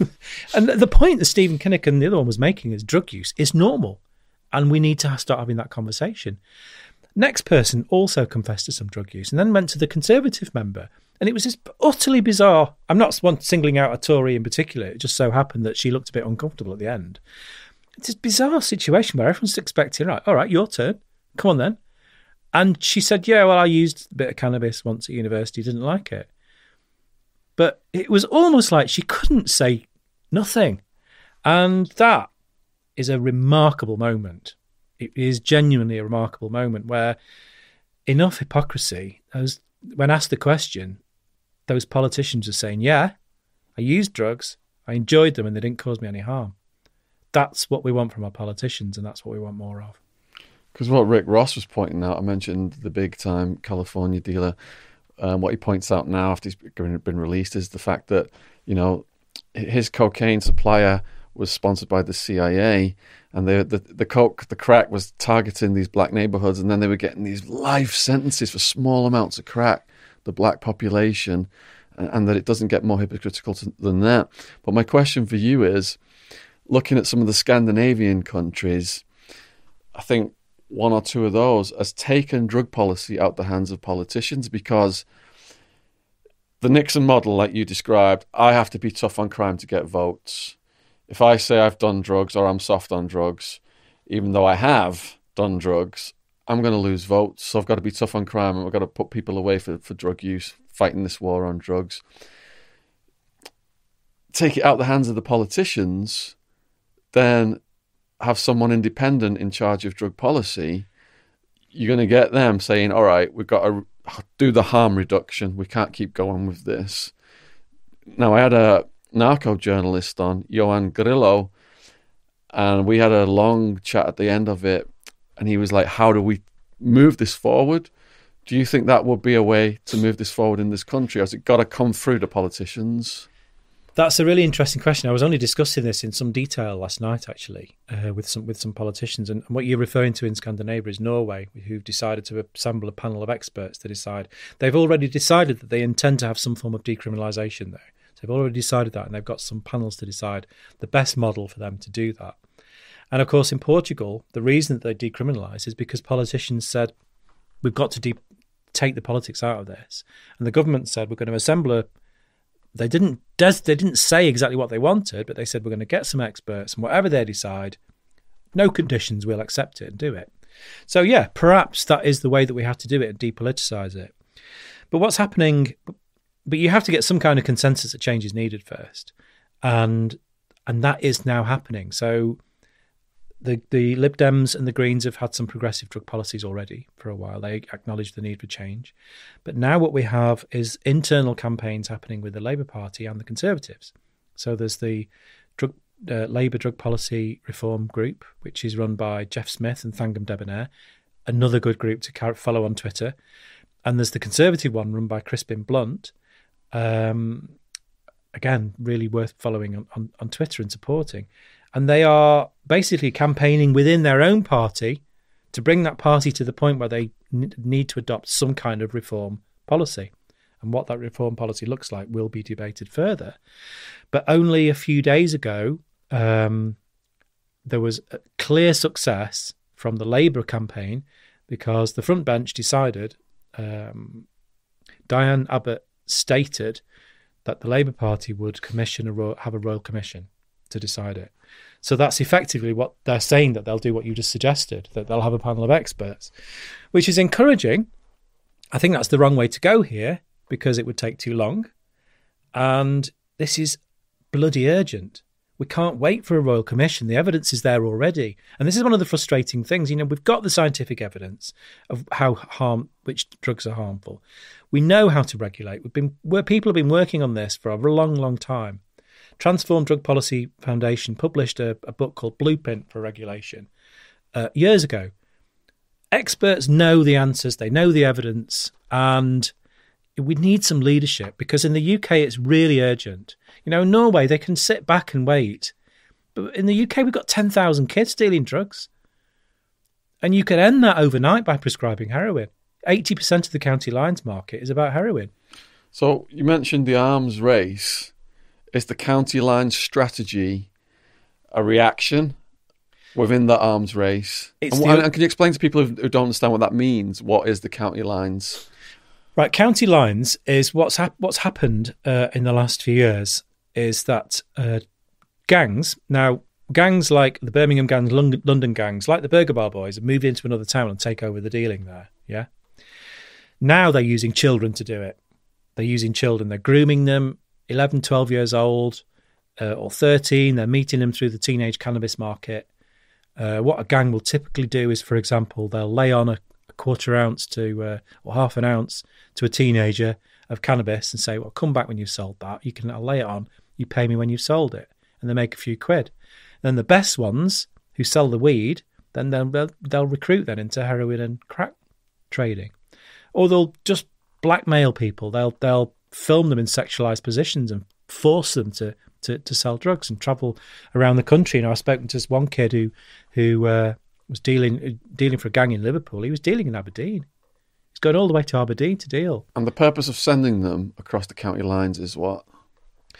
Well, it, for one, it's it's an expansion of the monopolies. So where in the cities the market is saturated, and you you know you want to find new customers and expand your part, part of the monopoly, then the lucrative markets are uh, other towns where you can be more dominant, you can be more aggressive, and you can take them over. You can cut out the competition with better quality and cheaper drugs. It's just expanding monopolies. That's the way the business works. But the reason that they're now, now they're now using children to do this is my fault, or people like me, because when I caught the Burger Bar boys, I caught adults. I caught adults who were hands on with the drugs, hands on with the money, and doing all the business themselves, driving from Birmingham to Northampton. So they got caught. And this arms race, where organised crime constantly adapts to police methods, means that the natural strategic response to the success that I had and other kinds of success that police had is using children. It's a natural strategic response because a child becomes a buffer zone you know, like the homeless person who's a buffer zone in Brighton? Well, they've moved on from homeless people to children. There's a buffer zone. Children are easy to recruit, disposable. They're really difficult for police informants to get information on because they don't move in those circles. So they're separate from police informants and normal police tactics. They're disposable, easy to manipulate, cheap labour. They don't have to pay them as much. And there's an endless supply of them. So this is a cause of police tactics. That's what's brought us here. This is what success looks like. You know, I keep repeating this phrase that police are really ca- good at catching drug dealers. They don't change the shape, they don't change the size of the market, they change the shape of it. And that changing shape means that we now have 10,000 children dealing drugs for gangsters in the UK. Now, I'd call that not complicated in history, not complicated to understand, not really. And the solutions are there. We can present the evidence for the solutions, and they are urgent because these children are being traumatized. I mean, even if you have a successful operation, you know, sometimes now the police have started saying, uh, occasionally in a, f- a few weeks, you get the police announcing that we've, yeah, we've shut down a county lines gang and we've rescued 28 children from exploitation. Great. Yeah, fantastic. You've rescued 28 children. But that means 28 new ones have been groomed. So it's just perpetuating the same violence towards our young. And it, we have to stop doing this. We we have to be honest. Police have to be honest about it. Police have to step up now. And if there's any police listening to this, you know, you know this isn't working. And you know, it I know police are meant to be apolitical, but there's plenty of your colleagues speaking out and joining us. Oddly enough, I had a policeman come up to me in the restaurant and said, I watch your podcast. I'm a policeman, and um, what you're saying about the war on drugs is right, but you know I can't say anything. So my next question is: You're talking about this evolving, changing shape. Is the spice epidemic a function of that? Because I do talks in prisons in the UK. I get letters from prisons in America, and the whole prison systems in both countries are awash mm. with spice right now, which is causing people to wig out Staff assaults are up. Prisoners are attacking each other. People are falling downstairs, flopping like fish. What What are your thoughts on that? Well, spice uh, basically is a product of cannabis prohibition. It's a synthetic cannabinoid, and they wouldn't really have existed on the streets if cannabis had been legally regulated several years ago. Having said that, now it's become an entirely different animal. It's a it's a substantially different beast, and it, it suits the prison population and vulnerable people because it's cheap very cheap to produce and incredibly strong. And there'll probably be a few people out there who already understand the difference between the synthetic cannabinoids and cannabis. But um, in layman's terms, I'll just explain it if it's helpful. Cannabis is a um, a partial agonist of this endocannabinoid system, partial, so it doesn't completely bind with the with the cannabinoid receptors. The more dangerous spice is a total agonist, so it completely binds to the receptors. What that means is you can't overdose on cannabis. No one's overdosed on cannabis. You can't kill yourself with it. Spice, you can overdose and die because it's a much stronger, much more problematic uh, set of chemicals. And there's lots of different types of spice.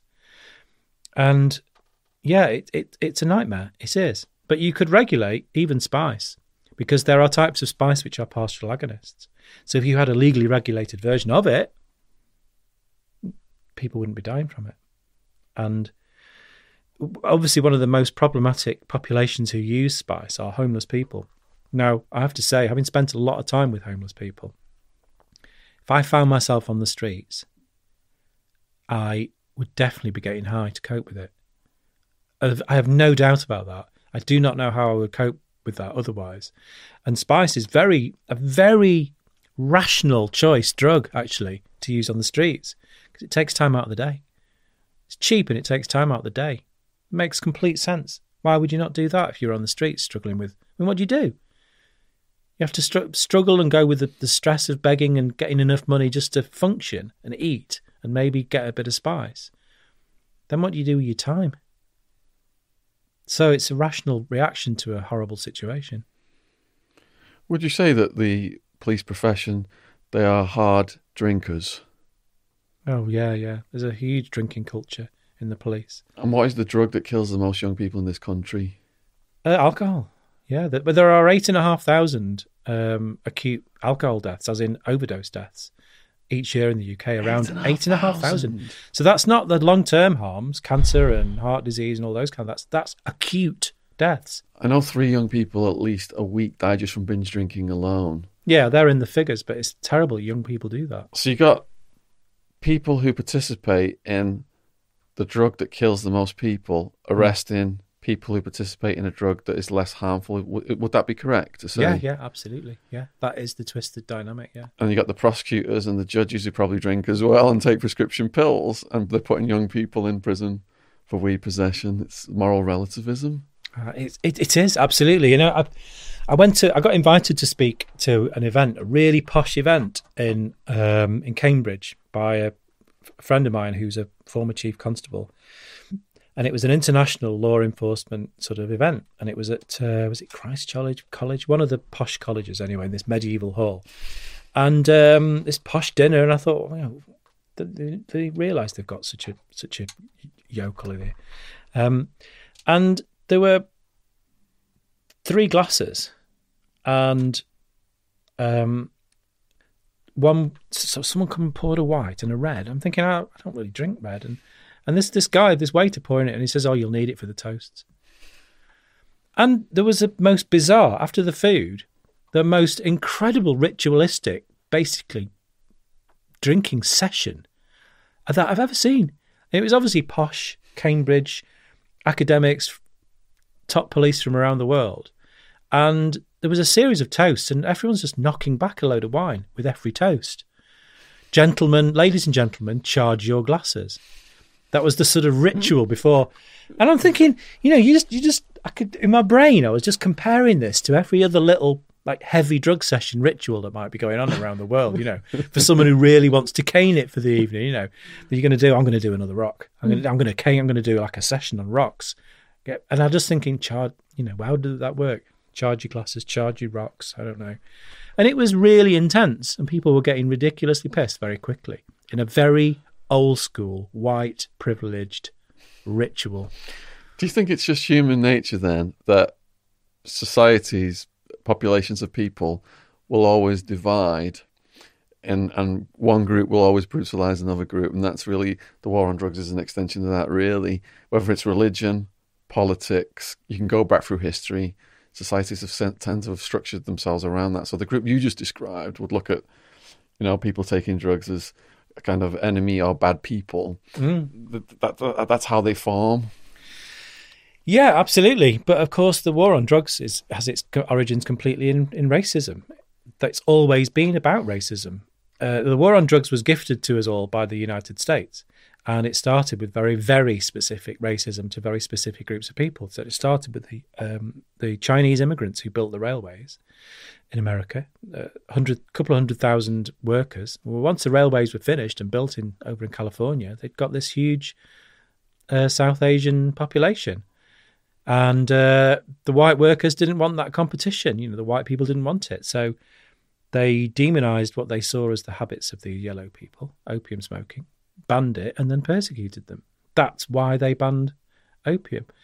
Um, and there's there's some awful tele, uh, newspaper articles that show the the time that the, comments at the time that you know what greater shame to a white man to see his, a, a white woman um, near this yellow person. You know, that kind of horrible. I've seen some of the posters from that era where It's they've got like these Ming the Merciless characters, It's like it- puppet masters over these white women they're luring into the opium dens and getting them into the sex trade. That was it. it's hideous. And then, of course, you go to you go to the 1919, and um, cocaine was only banned because in the South it was a way to oppress black people.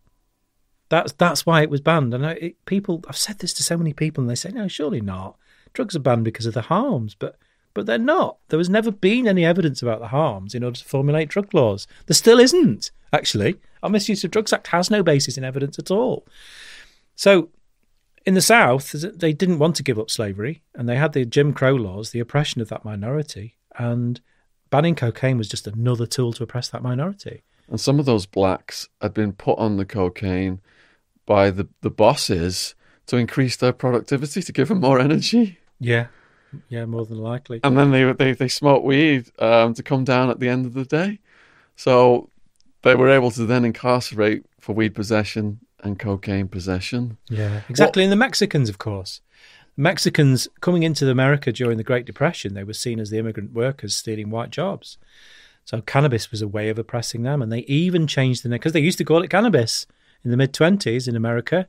They changed the name to marijuana to make it sound more foreign and and make it more efficient to oppress Mexicans. We'll have to see if we can get Johann Hari on the podcast. If people are out there and they're friends of him or you want to tweet him, send him some messages because a lot of people have come on because of you guys out there and you like suggested it to them.